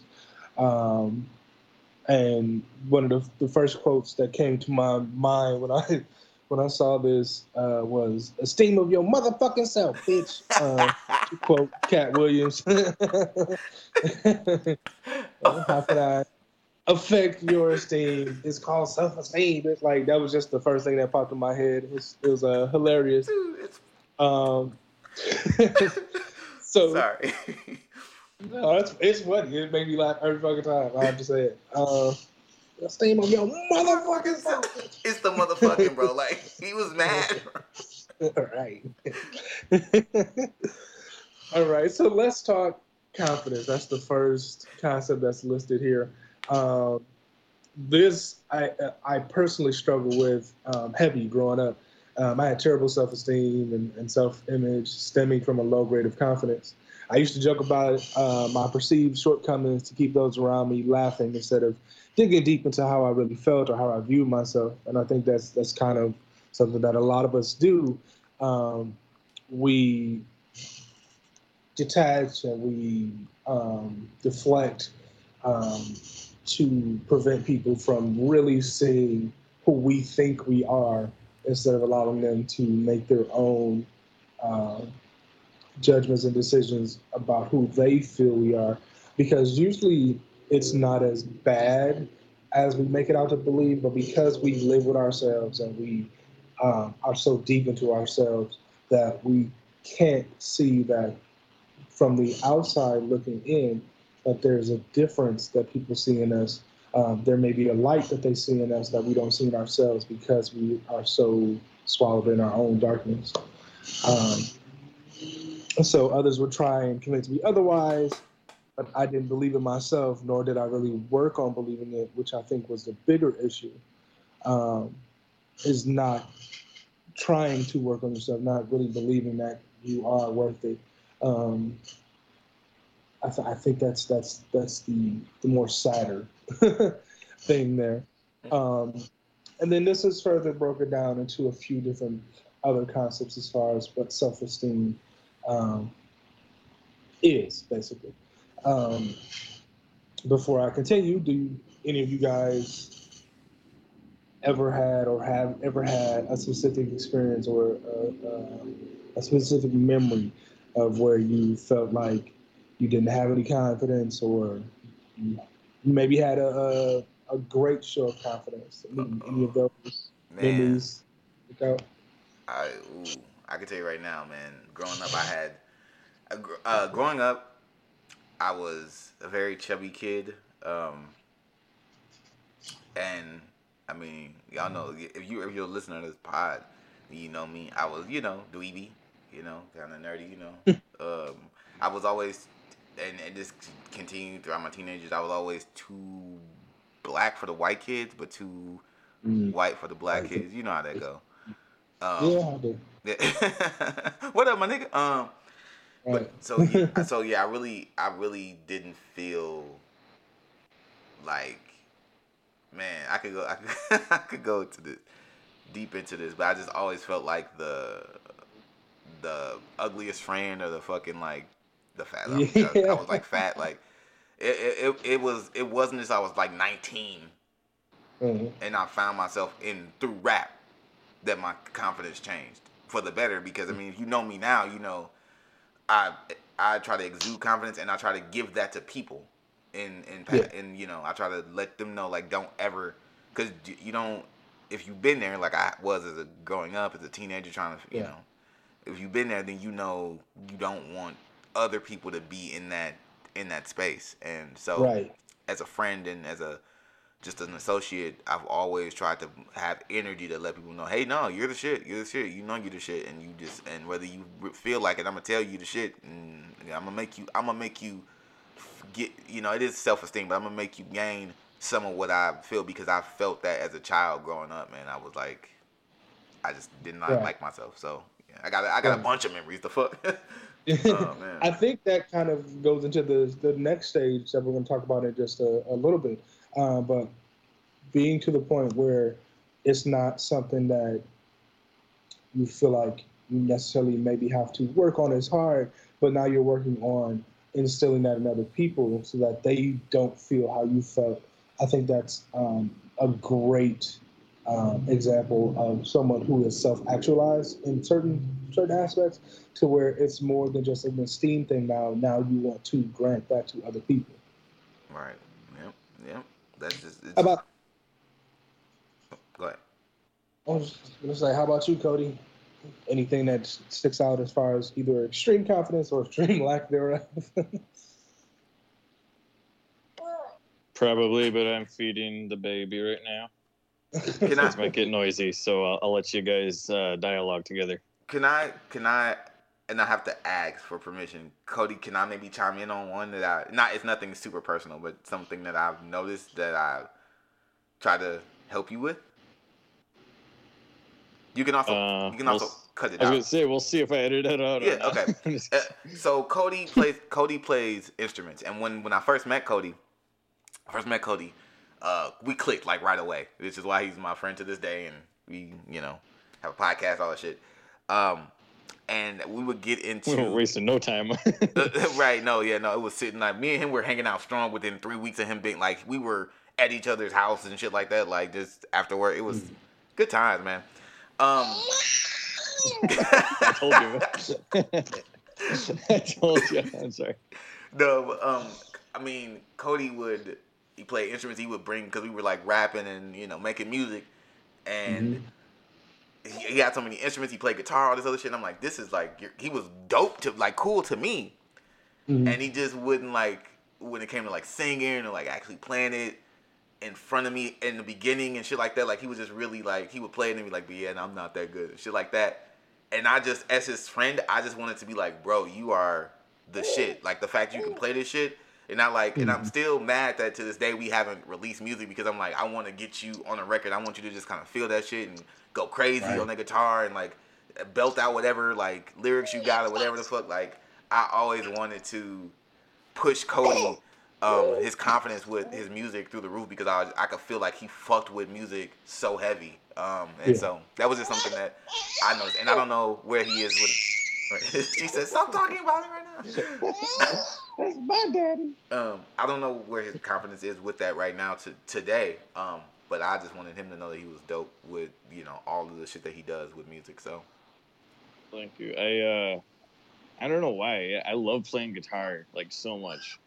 I'll get lost, but I uh, I, I f- I feel like I've never been. It's almost like a shy spectrum. Like I've never been comfortable playing in front of others. I just want to be alone, play. You know. Yeah, no, I feel that. I feel that, man. I feel that. I but that's that's how I was growing up writing raps and shit. Like I was like the chubby kid type shit. Like, but I was like always good with words and shit. Um, Mhm. and so like I was always my whole thing was English and writing and shit. Even though I don't know, don't know what the sin means. Um, I like I, I was writing stories and shit like when I was in third grade, man. I remember getting up in front of the class and trying to do that because I just wanted to like create stories. And when I was eight, I rapped to um my dad had this like the old school gray boombox, man. And I got by myself and I rapped to the boombox. And I remember it was like a stupid ass like rhyme about the bulls, the bucks, and nunchucks or some shit like that. And um but I remember being so happy by myself just rapping to this fucking tape deck. Um and that's kind of what sparked like, okay, you you like this Tupac shit, maybe you should do what he's doing. And then you like bust around, you should do you know, they're cool to you, you should do that shit. And so Some bullies said that to me at school once. Maybe you should be like Tupac and die.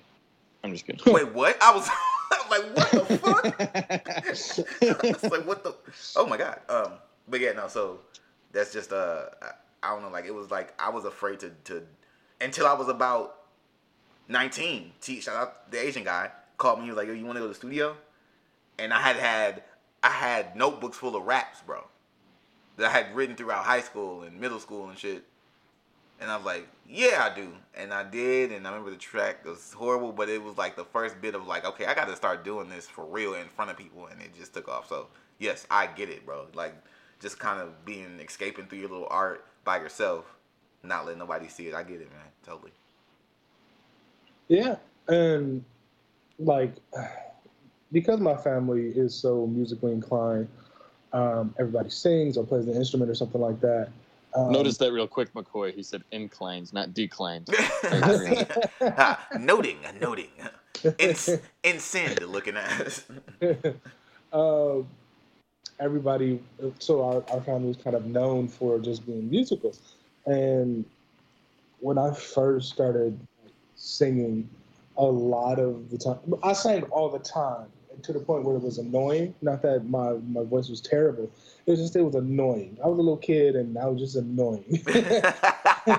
and so everybody always telling me, "Oh my God, would you shut up?" Da da da da. But I took it to heart because I thought it was just I was terrible because my family was known for singing um, for a long time. I just felt like, well, damn, I I must suck, so I just don't sing, and it got me into playing instruments um, or trying to learn how to play, and, and um, I got the demand for singing more than I got playing because you know I was still in the beginning stages of it, and it wasn't until I got to maybe like high school um, that I really felt okay with singing. Um, of course, a friend of mine tricked me into doing it, but um, it it really boosted my confidence as far as singing in that regard. And it's funny now that the tables have turned, so that um, people knew me for singing and not much for playing then, but now they know me more for playing than they do singing. And so it's funny that I go to these events and, you know, I'm just enjoying the song, kind of singing to myself. And people who've known me most of my life would be like, dog, I keep forgetting you can fucking sing. Like, it's just funny to me. Um, the actual story that I wanted to tell as far as the confidence thing um, is a pretty hilarious one to me. Um, so I was at this summer camp. I think I was going into eighth grade. Yeah, going into eighth grade. And so um, those who were high achievers in school always got to go to like different camps and things um, over the summer. Um, and this one was um, it was like a hippie camp, dog. It was like it was like really, really ethereal and like feel your surroundings and all this other bullshit. Um, and at that time, I had terrible self esteem and was terrible with talking to women, uh, especially. Um, hilariously so. Like remembering this shit is, is hilarious to me. Um, going through the the camp, uh, um, I, I, meet these these cats from Chicago, um, real smooth, cool ass dudes, like real gentleman type cat, who really had a heart for people, but because their accent was so aggressive in the way they talked to people was so so demonstrative, um, it just made people judge them poorly. So it was a it was an interesting contrast because they were teaching like you know um, how to be like at peace and how to you know not choose violence and things like that. Like just like basic shit that you would expect to come from like them old 50s and 40s black and white movies. Yep. yep. Uh, but coming out of the mouth of somebody who sound like like a harsher Kanye or um, a, a, a, DMX type of voice. You know what I mean? Shit was funny to me.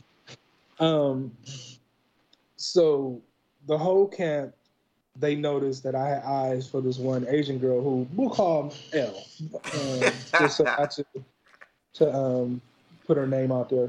Um, so they saw my gaze wander a few times in the different activities that we were doing in her direction and immediately picked up on my intent.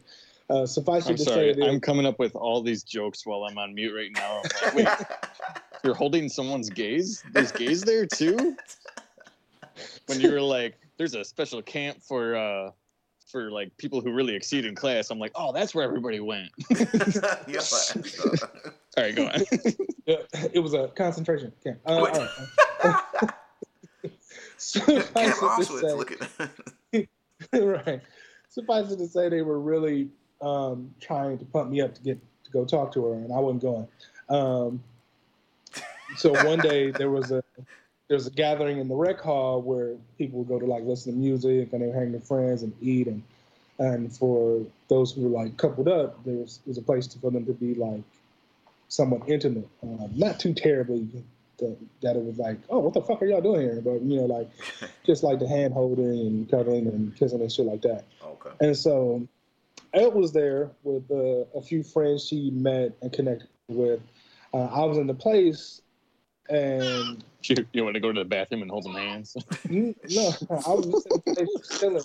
And so they, they was like, yo, just go talk to her, dude. I'm like, nah, son. So I get up to leave. he said, "Nah, son." Why these cats get to chasing me?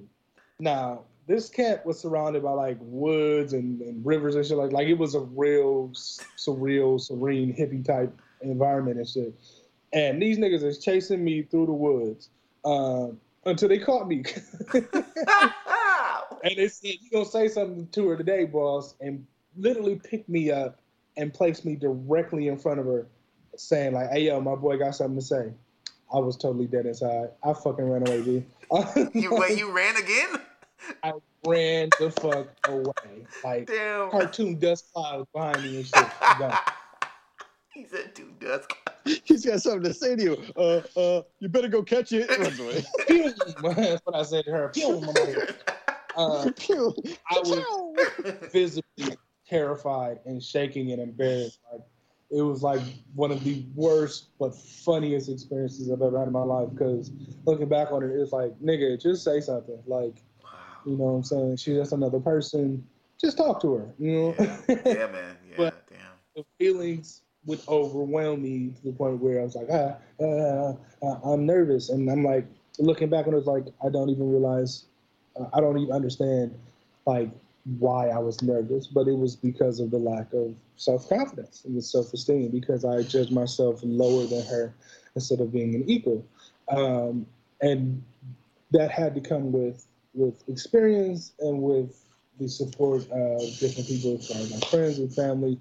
Um, one of the biggest um, influencers in my life who really pushed me into the realm of having better self-esteem and, and more confidence in myself, uh, honestly and oddly enough, is Art um, McCoy. Yeah. Um, he was really big on like, yo, dude, you was a dope ass nigga. Like, I need you to realize that because it's funny because a lot of people, and even he himself will say he has a God complex when it comes to a lot of things, um, especially women, and you can see that um, that it not just pours down from you know his father, but other family members. They have this high esteem for themselves, and uh, Wait, is this a person named Art? yeah, Yes. Oh, okay. Man, I was gonna make a joke earlier and say Art Garfunkel, and damn near you're talking about Art Garfunkel. But yeah, um, he was my best friend for for the longest time, and it's not just because of you know the us- money. us being um, into video games together type of shit.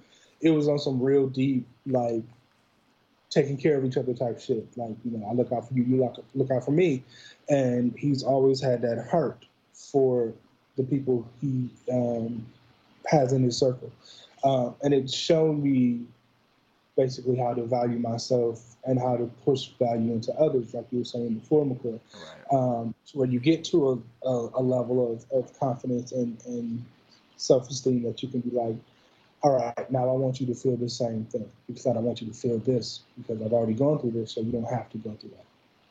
Right. Yep.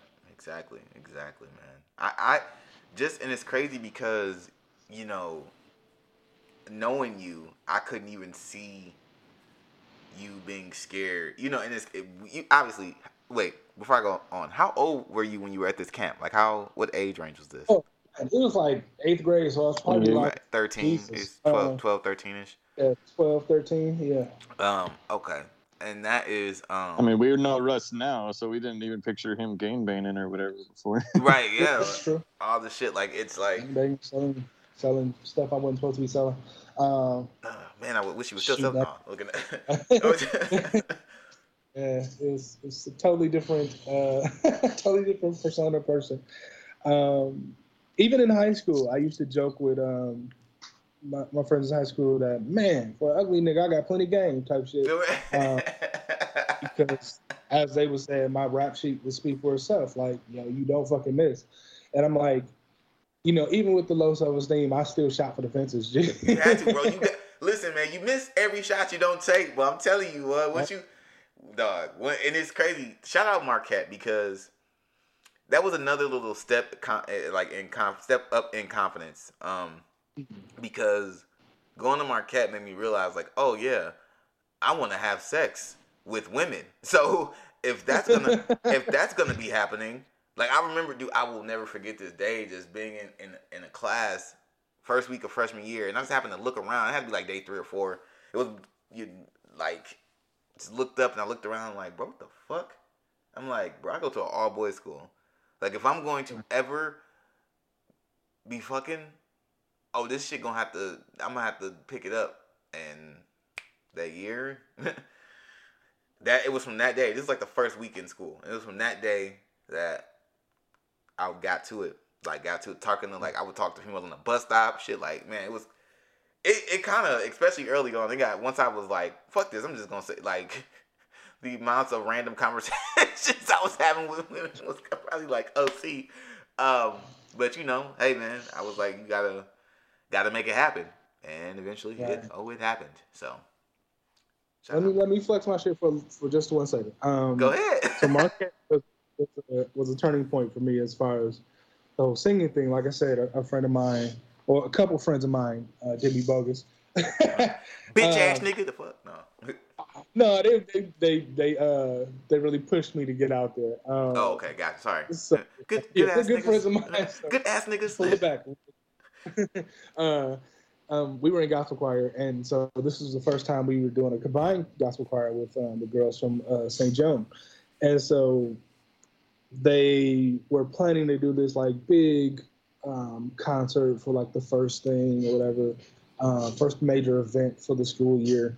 Um, it was my sophomore year um, at Marquette, and so we were on stage, and this is the first time I met my guy Lincoln, uh, Lincoln Russell, who um, is a dope musician, one of the, the best in Milwaukee, in my opinion, as far as the gospel scene goes. Uh, even the jazz scene goes. That guy got some jazzy chords, but uh, he he um, was playing this song, um, and they were trying to figure out who was going to lead it, and so I had my back to the teacher, and I was talking to a couple of my friends, uh, David and Kyle, and we were um, just ribbing people and just being ourselves and shit like that. And so then I turned around to see what the teacher was saying, and she had needed a volunteer for this song, and so everybody fucking stepped back like it was a uh, a rom com and shit, and left me standing out in front. And so she was like, "Russell, good, we got a volunteer." I'm like, "What? Volunteer for what?"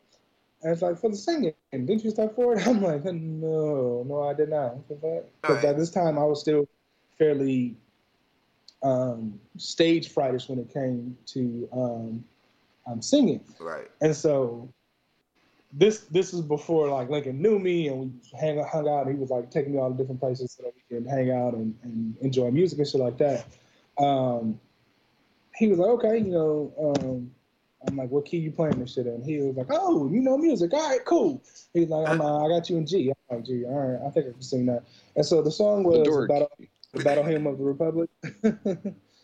um, I don't know if you guys are familiar with that song. Not Battle at Hymn of all. the Republic. Not at all. Okay, so I'll give you the first line because this is what I sang before everybody exploded, even in rehearsal and at the concert. Like they had to rush me out of that shit. It was crazy. Um, Damn, Michael Jackson. so right? and I, I don't, I was like confused for like nobody had ever responded that way to me singing before, and so I was like, "What the fuck is going on? This is terrifying." You know, did I do something wrong? Type of shit. You know what I'm saying? All coming from the low self esteem um, point of view. And so the song goes, and this is what I sang. I go, Mine eyes have seen the glory of the coming of the Lord. And I just did that. And everybody just started wigging out. And I'm like, what the fuck just happened? Type of shit. You know what I'm saying? Lincoln got up off the, key, uh, the piano and was like, nigga, we finna do some shit. I'm like, what the fuck? and so it really like that just that little instance of seeing everybody respond the way they did was much different from how I was used to. So it started to build my confidence in singing at least a little bit more. right. Um, it also showed me the fake side of people because a lot of them motherfuckers who didn't want to speak to me all of a sudden had a lot of shit to say to me. Oh man, don't you just? It's crazy how that how that happens, man. Like confidence, confidence in yourself draws people in. Like confidence in yourself will make other people it's almost like shout out to TS. He had this thing where he used to be like, man, if you walk into a if you walk into a place like you belong there, nobody's gonna question it. But if you start if you walk into a place and you look around like, well, oh, like hope nigga don't look at me, then that's when people are gonna question you. Right. So it's it's like Or or in a way that you know, oh, you don't belong here. Right, exact, exactly, exactly. You got to walk with con, and that's and that's just in on a grander scheme of of things in life. You walk with confidence, motherfuckers are gonna respect you in a way that, you know, it's easy to pick on the guy who has low self esteem, low self confidence. You know, you're not gonna pick Right. the bully's not picking them. Not even the bullies. I say with the popular people because there can be bullies with low self esteem, but like the popular people who walk in confidence aren't messing with each other. They trying to find somebody because they're assholes and really do hate themselves in deep inside. They're trying to find somebody with low self esteem. right, the bullies. Right, exactly. so like, man. So yeah, exactly. You know what? Yeah, them assholes, bitch ass niggas, um, not good ass niggas. Um, they're gonna pounce on somebody who doesn't have, who's not walking with their head held high, type shit. And so, man, it's crazy how even even bullying changes when you walk with confidence, man. I feel like it's like it's hard for a nigga to step on you when you like, nah, nigga, I know who the fuck I am, type shit. So it's it's, it's Right. weird, man. Standing tall. I see. Whew. So one of the uh, the other concepts that are listed here is um, achievement. Um, it is said to play into one's self esteem, and I think this is to be true, especially for a lot of men.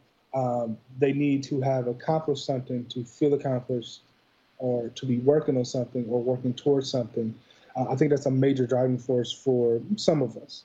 Uh, some of us are content with not doing anything, not going anywhere, not wanting to be anything more, um, and that's perfectly fine if that's where you're content.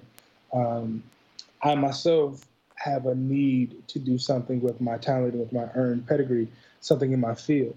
Uh, I would also liken it to you, Cody, uh, you going after those promotions and um, um, um, steadily rising higher um, in whatever you do. And then McCoy, you having your own business and still hustling on the side to to maintain that and to um, have something that you can speak for. And then, um, of course, TS searching for the golden bird, the bird or now, I guess, whatever the fuck dog eating. Um, Lemon meringue. But- right. Penguin, penguin, uh, was it lemon, lemon uh, meringue. Penguin. Penguin. Oh, that's stupid. Why would they say that? Good times. um, but I think also the next concept also plays into the achievement. Um, I'm sorry. I'm sorry. I just, I'm sorry. I just thought about the pictures from yesterday. Continue, continue bro.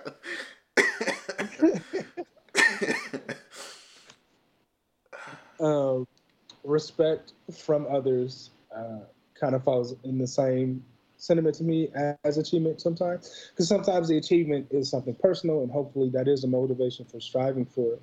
Um, and other times it is for the respect and admiration of others. Um, the need to feel valuable or worth something is a well-starved beast for some. Having no sense of worth for yourself can definitely lead you on a path that is dangerous and leave you at the mercy of others. Um,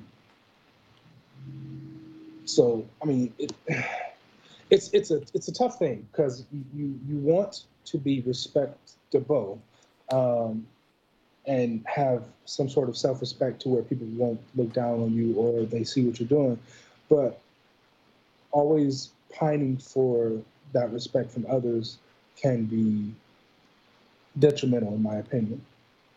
Um, the need to be or appear unique can be on both sides of the spectrum. Um, many need to feel unique as some sort of status that separates them from others, while some desire to be seen as unique to be accepted by their peers. Um, and I think the hierarchy speaks to how this stage can be really dependent on how one's childhood was regarding the validation or lack thereof one receives as a child. Um, it can be the reason why people seek validation so heavily or learn to validate themselves to push them into that next stage, which is on this pyramid self actualization. Uh, you see a lot of that in the different social social media um, sites, as far as IG, uh, Facebook, even um, Twitter and, and Snapchat. uh, to where people are really searching for that validation. They, they do it for the likes, uh, doing it for the gram. Um, it's, it's, a phrase that was really popular for a couple years, or do it for the vine. Uh, for those who um, also were on that platform, that people would do things just for their 15 minutes, 15 seconds, however many, however long um, instance of fame that they could get. Uh, one of the most interesting quotes that I've heard regarding that whole thing is from Daniel Tosh. Um, and he was like, you know, everybody gets their 15 minutes, but he was like, you know, Andy Warhol was on drugs when he said that, right? Uh, and he was like, and that's just um, an average, an average of 15 minutes. Um, for some, it may be um, one minute, it may be the 15, it may be 30 years. Um, everybody has varying degrees of that 15 minutes that they can they can get. So it's not something that you, you should actively strive for. Um, perfecting your craft or um, uh, achieving your ambition should be more the focus rather than just that little instance of if I can get on, then I, will be on type of shit. Yeah, for sure, for sure. I've always that, especially on social media, man. Um, you know, one of my I've always felt, and I've said this before, that like narcissistic for even having social media. I've always felt like that was um, a way to, for people to just do like it just screams. Social media screams, "Look at me." And sometimes even when I post d- funny shit, dumb shit, serious, I'm like, why? Why mm-hmm. am I? Why am I posting this instead of actually like self-reflecting and getting past it, or like I don't know, like something about social media has always felt really narcissistic to me, and I feel like that is part of that. You know, 15 minutes is like even if, and I and I'm real enough for myself, and not self righteous enough to try to pretend like I don't see that. You know what I'm saying? Like, and it just makes me feel like, man, you should I be doing something else because I feel like this all plays into that wanting to be seen whether mm-hmm. it's for five minutes, fifteen minutes, or for years. You know, you know, niggas are trying to get the next viral tweet or something that's gonna hit and stick, or you know, you like swinging it, you know, trying to knock shit out the park and just get one that you know hold for you know however many years or whatever you know on social media. So yes, I that 15 minutes of fame thing is such a, a, a weird it's just a weird way to behave and to me. But then it's like, who am I to like say that it's necessarily wrong to do? It's just so it's so weird at times for me. Like I don't know, man. I don't know, but yeah. I mean, I think you got to consider the drive, consider the motivation behind it.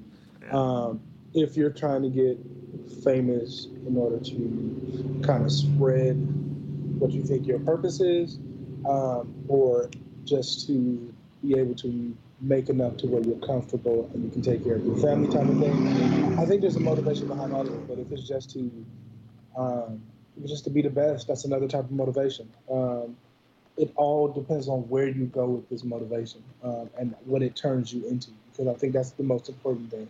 If it turns you into a monster, then maybe that's not something for you. You know? Right, right, for sure, for sure. Right. So self actualization is the last and, and the ultimate level listed in this pyramid, um, need wise, the need to be full, pause. Um, it it takes what the other level levels um, describe as needs and shows the full capability of what those characteristics can be or desire. Um, so the physiological or, or physiologically being competent meaning to possess and routinely meet the physical needs of the body while also pushing oneself to be healthy in all aspects. Um, safety and security, establishing a domain, securing said domain, but going beyond personal security into self governing, where you're also making sure in your security that others get a sense of your fortitude and temperance, providing a possible safe space for them or pushing them into being a better version of themselves, whether it's by actually um, giving them advice to be a better person or because they see your example, they want to be more like you. Um, kind of what you were just talking about, McCoy, as far as like um, I've been here before, so I don't want you to have to go through the same thing. So let me show you, let me give you some advice, let me boost you up so that you don't feel as low as I was. Right, right. Um, it's also creating a space for them if they desire a connection and not a parasitic or symbiote type of attachment. Being more than just simply employed, but being resourceful and somewhat uh, autonomous, but not neglecting the cooperation and work with others. Um, a lot of times when we do seek employment, we do seek to do things ourselves. And as I've said on multiple pods before, um, life is like a multiplayer game where you do have a campaign of some sorts, but there are times where you need to play well or um, be in support and be supported by others.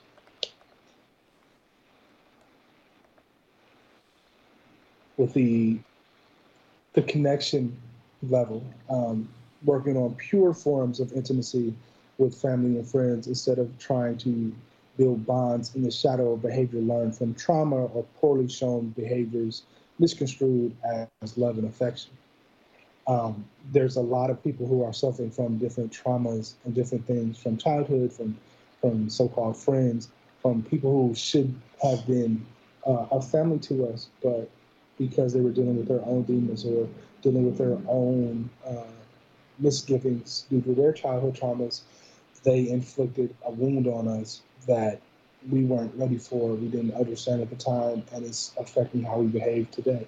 Um, which is why um, I and Cody and the rest of the members of this group really push that therapy narrative because um, it is well worth it for you to be mentally healthy or to be striving to be mentally healthy healthy because it affects every facet and every part of your life and every part of those whom you interact with uh, on a regular basis because your trauma shines through no matter what you think you're hiding or how you think you're hiding it will always shine through and it will always affect things uh, maybe in the smallest of ways at first but uh, they can grow to grander size problems if not taking the time to really sit with yourself or sit with someone who has been professionally trained to help you realize those things and help you develop um, behaviors and, and other things to put in place to help you overcome that and to be a more whole version of yourself. One of the things that um, self actualization promotes is uh, comfort. So, comfortable acceptance of others, and most importantly, oneself. Capable of sound judgment and having a sense of direction, even when the move is not moving at all. Found that interesting, uh, that saying that even when the move is not moving at all, so that there may be something that you're doing in this place while you're being patient, while you're waiting, while you're building um, yourself up to move to that next level. That is still a move. That's still a direction that you're going in.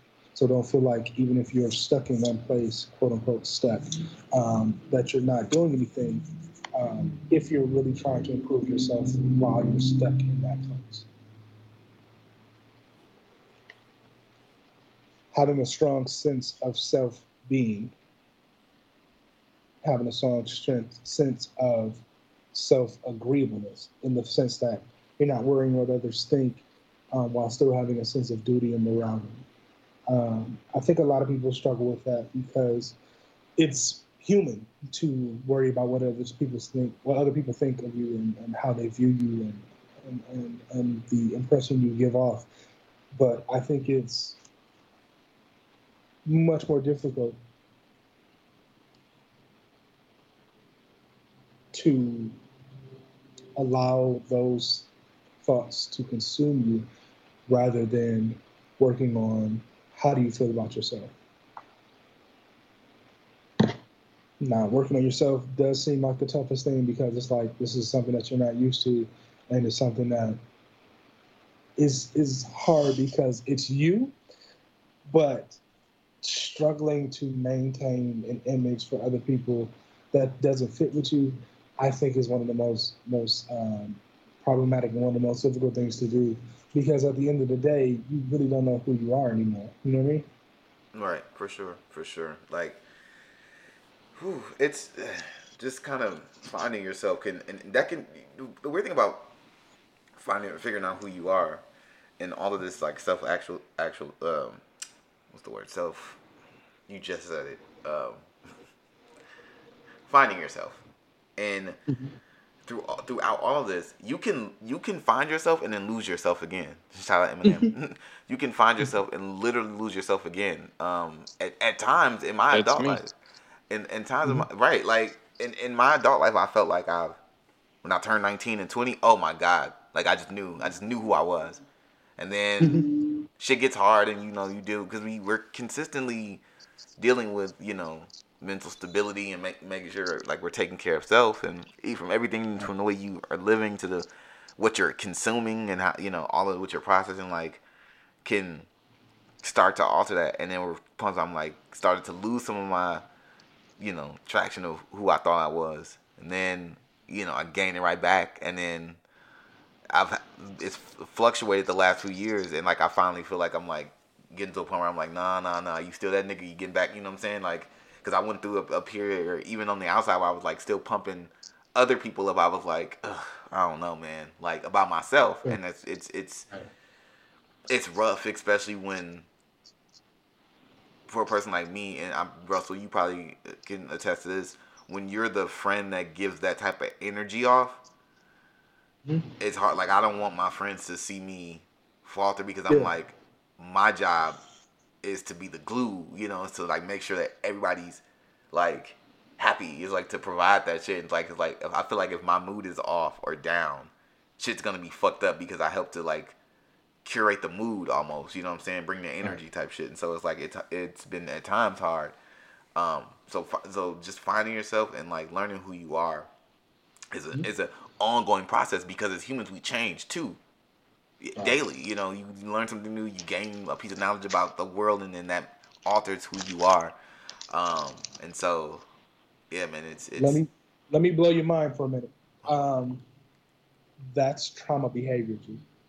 damn Feeling like you have to be the glue is trauma behavior. I had to learn that uh, myself. Um, it is unfair to you for you to always be the pump and prime for other people. It's unfair to you. Um, that comes from uh, uh, a, a real that comes from a real place of trauma uh, because your well-being is just as important as, as everyone else's and it is okay That's- to not feel okay That's the same boat as uh, if you always, like people pleasing. Like if you Yeah. always feel like you have to say yes or just do what people s- say or what you think they or like don't say what you really feel because you don't want to hurt somebody and you're not even Yeah. fully aware that. That's all the same boat. Trauma Right. behavior. right and you're hurting and then yourself though, the. I'm gonna bounce. okay This Okay. is going on longer than the game album, so. Uh, all right brother all all right, take it right. easy, guys. Love you. yeah love you man yeah. Love you too. Um, and so that's that's um, that's that's really a trauma response. Um, to where at times you feel like you know you're not good enough because you're not where you think you should be, um, or you're not being the person that you think you should be for those people. Um, that's that's that's trauma, G. damn um, damn not only that, I'm but, traumatized uh, I'm a, uh, I'm gonna blow your mind once again. Um, the points at where we think we found ourselves, we found ourselves at only that level. So the fact that we lose ourselves is because we're developing into someone stronger. We're developing into someone that's at a higher level, and so um, that growth is is usually pain. Pain is usually associated with with growth because you have growth spurts and your body's feeling all weird, and you, you might have like pain in your your your, um, your legs or your, or your arms or whatever because your body is changing into who you need to be at the matured state of state of your body.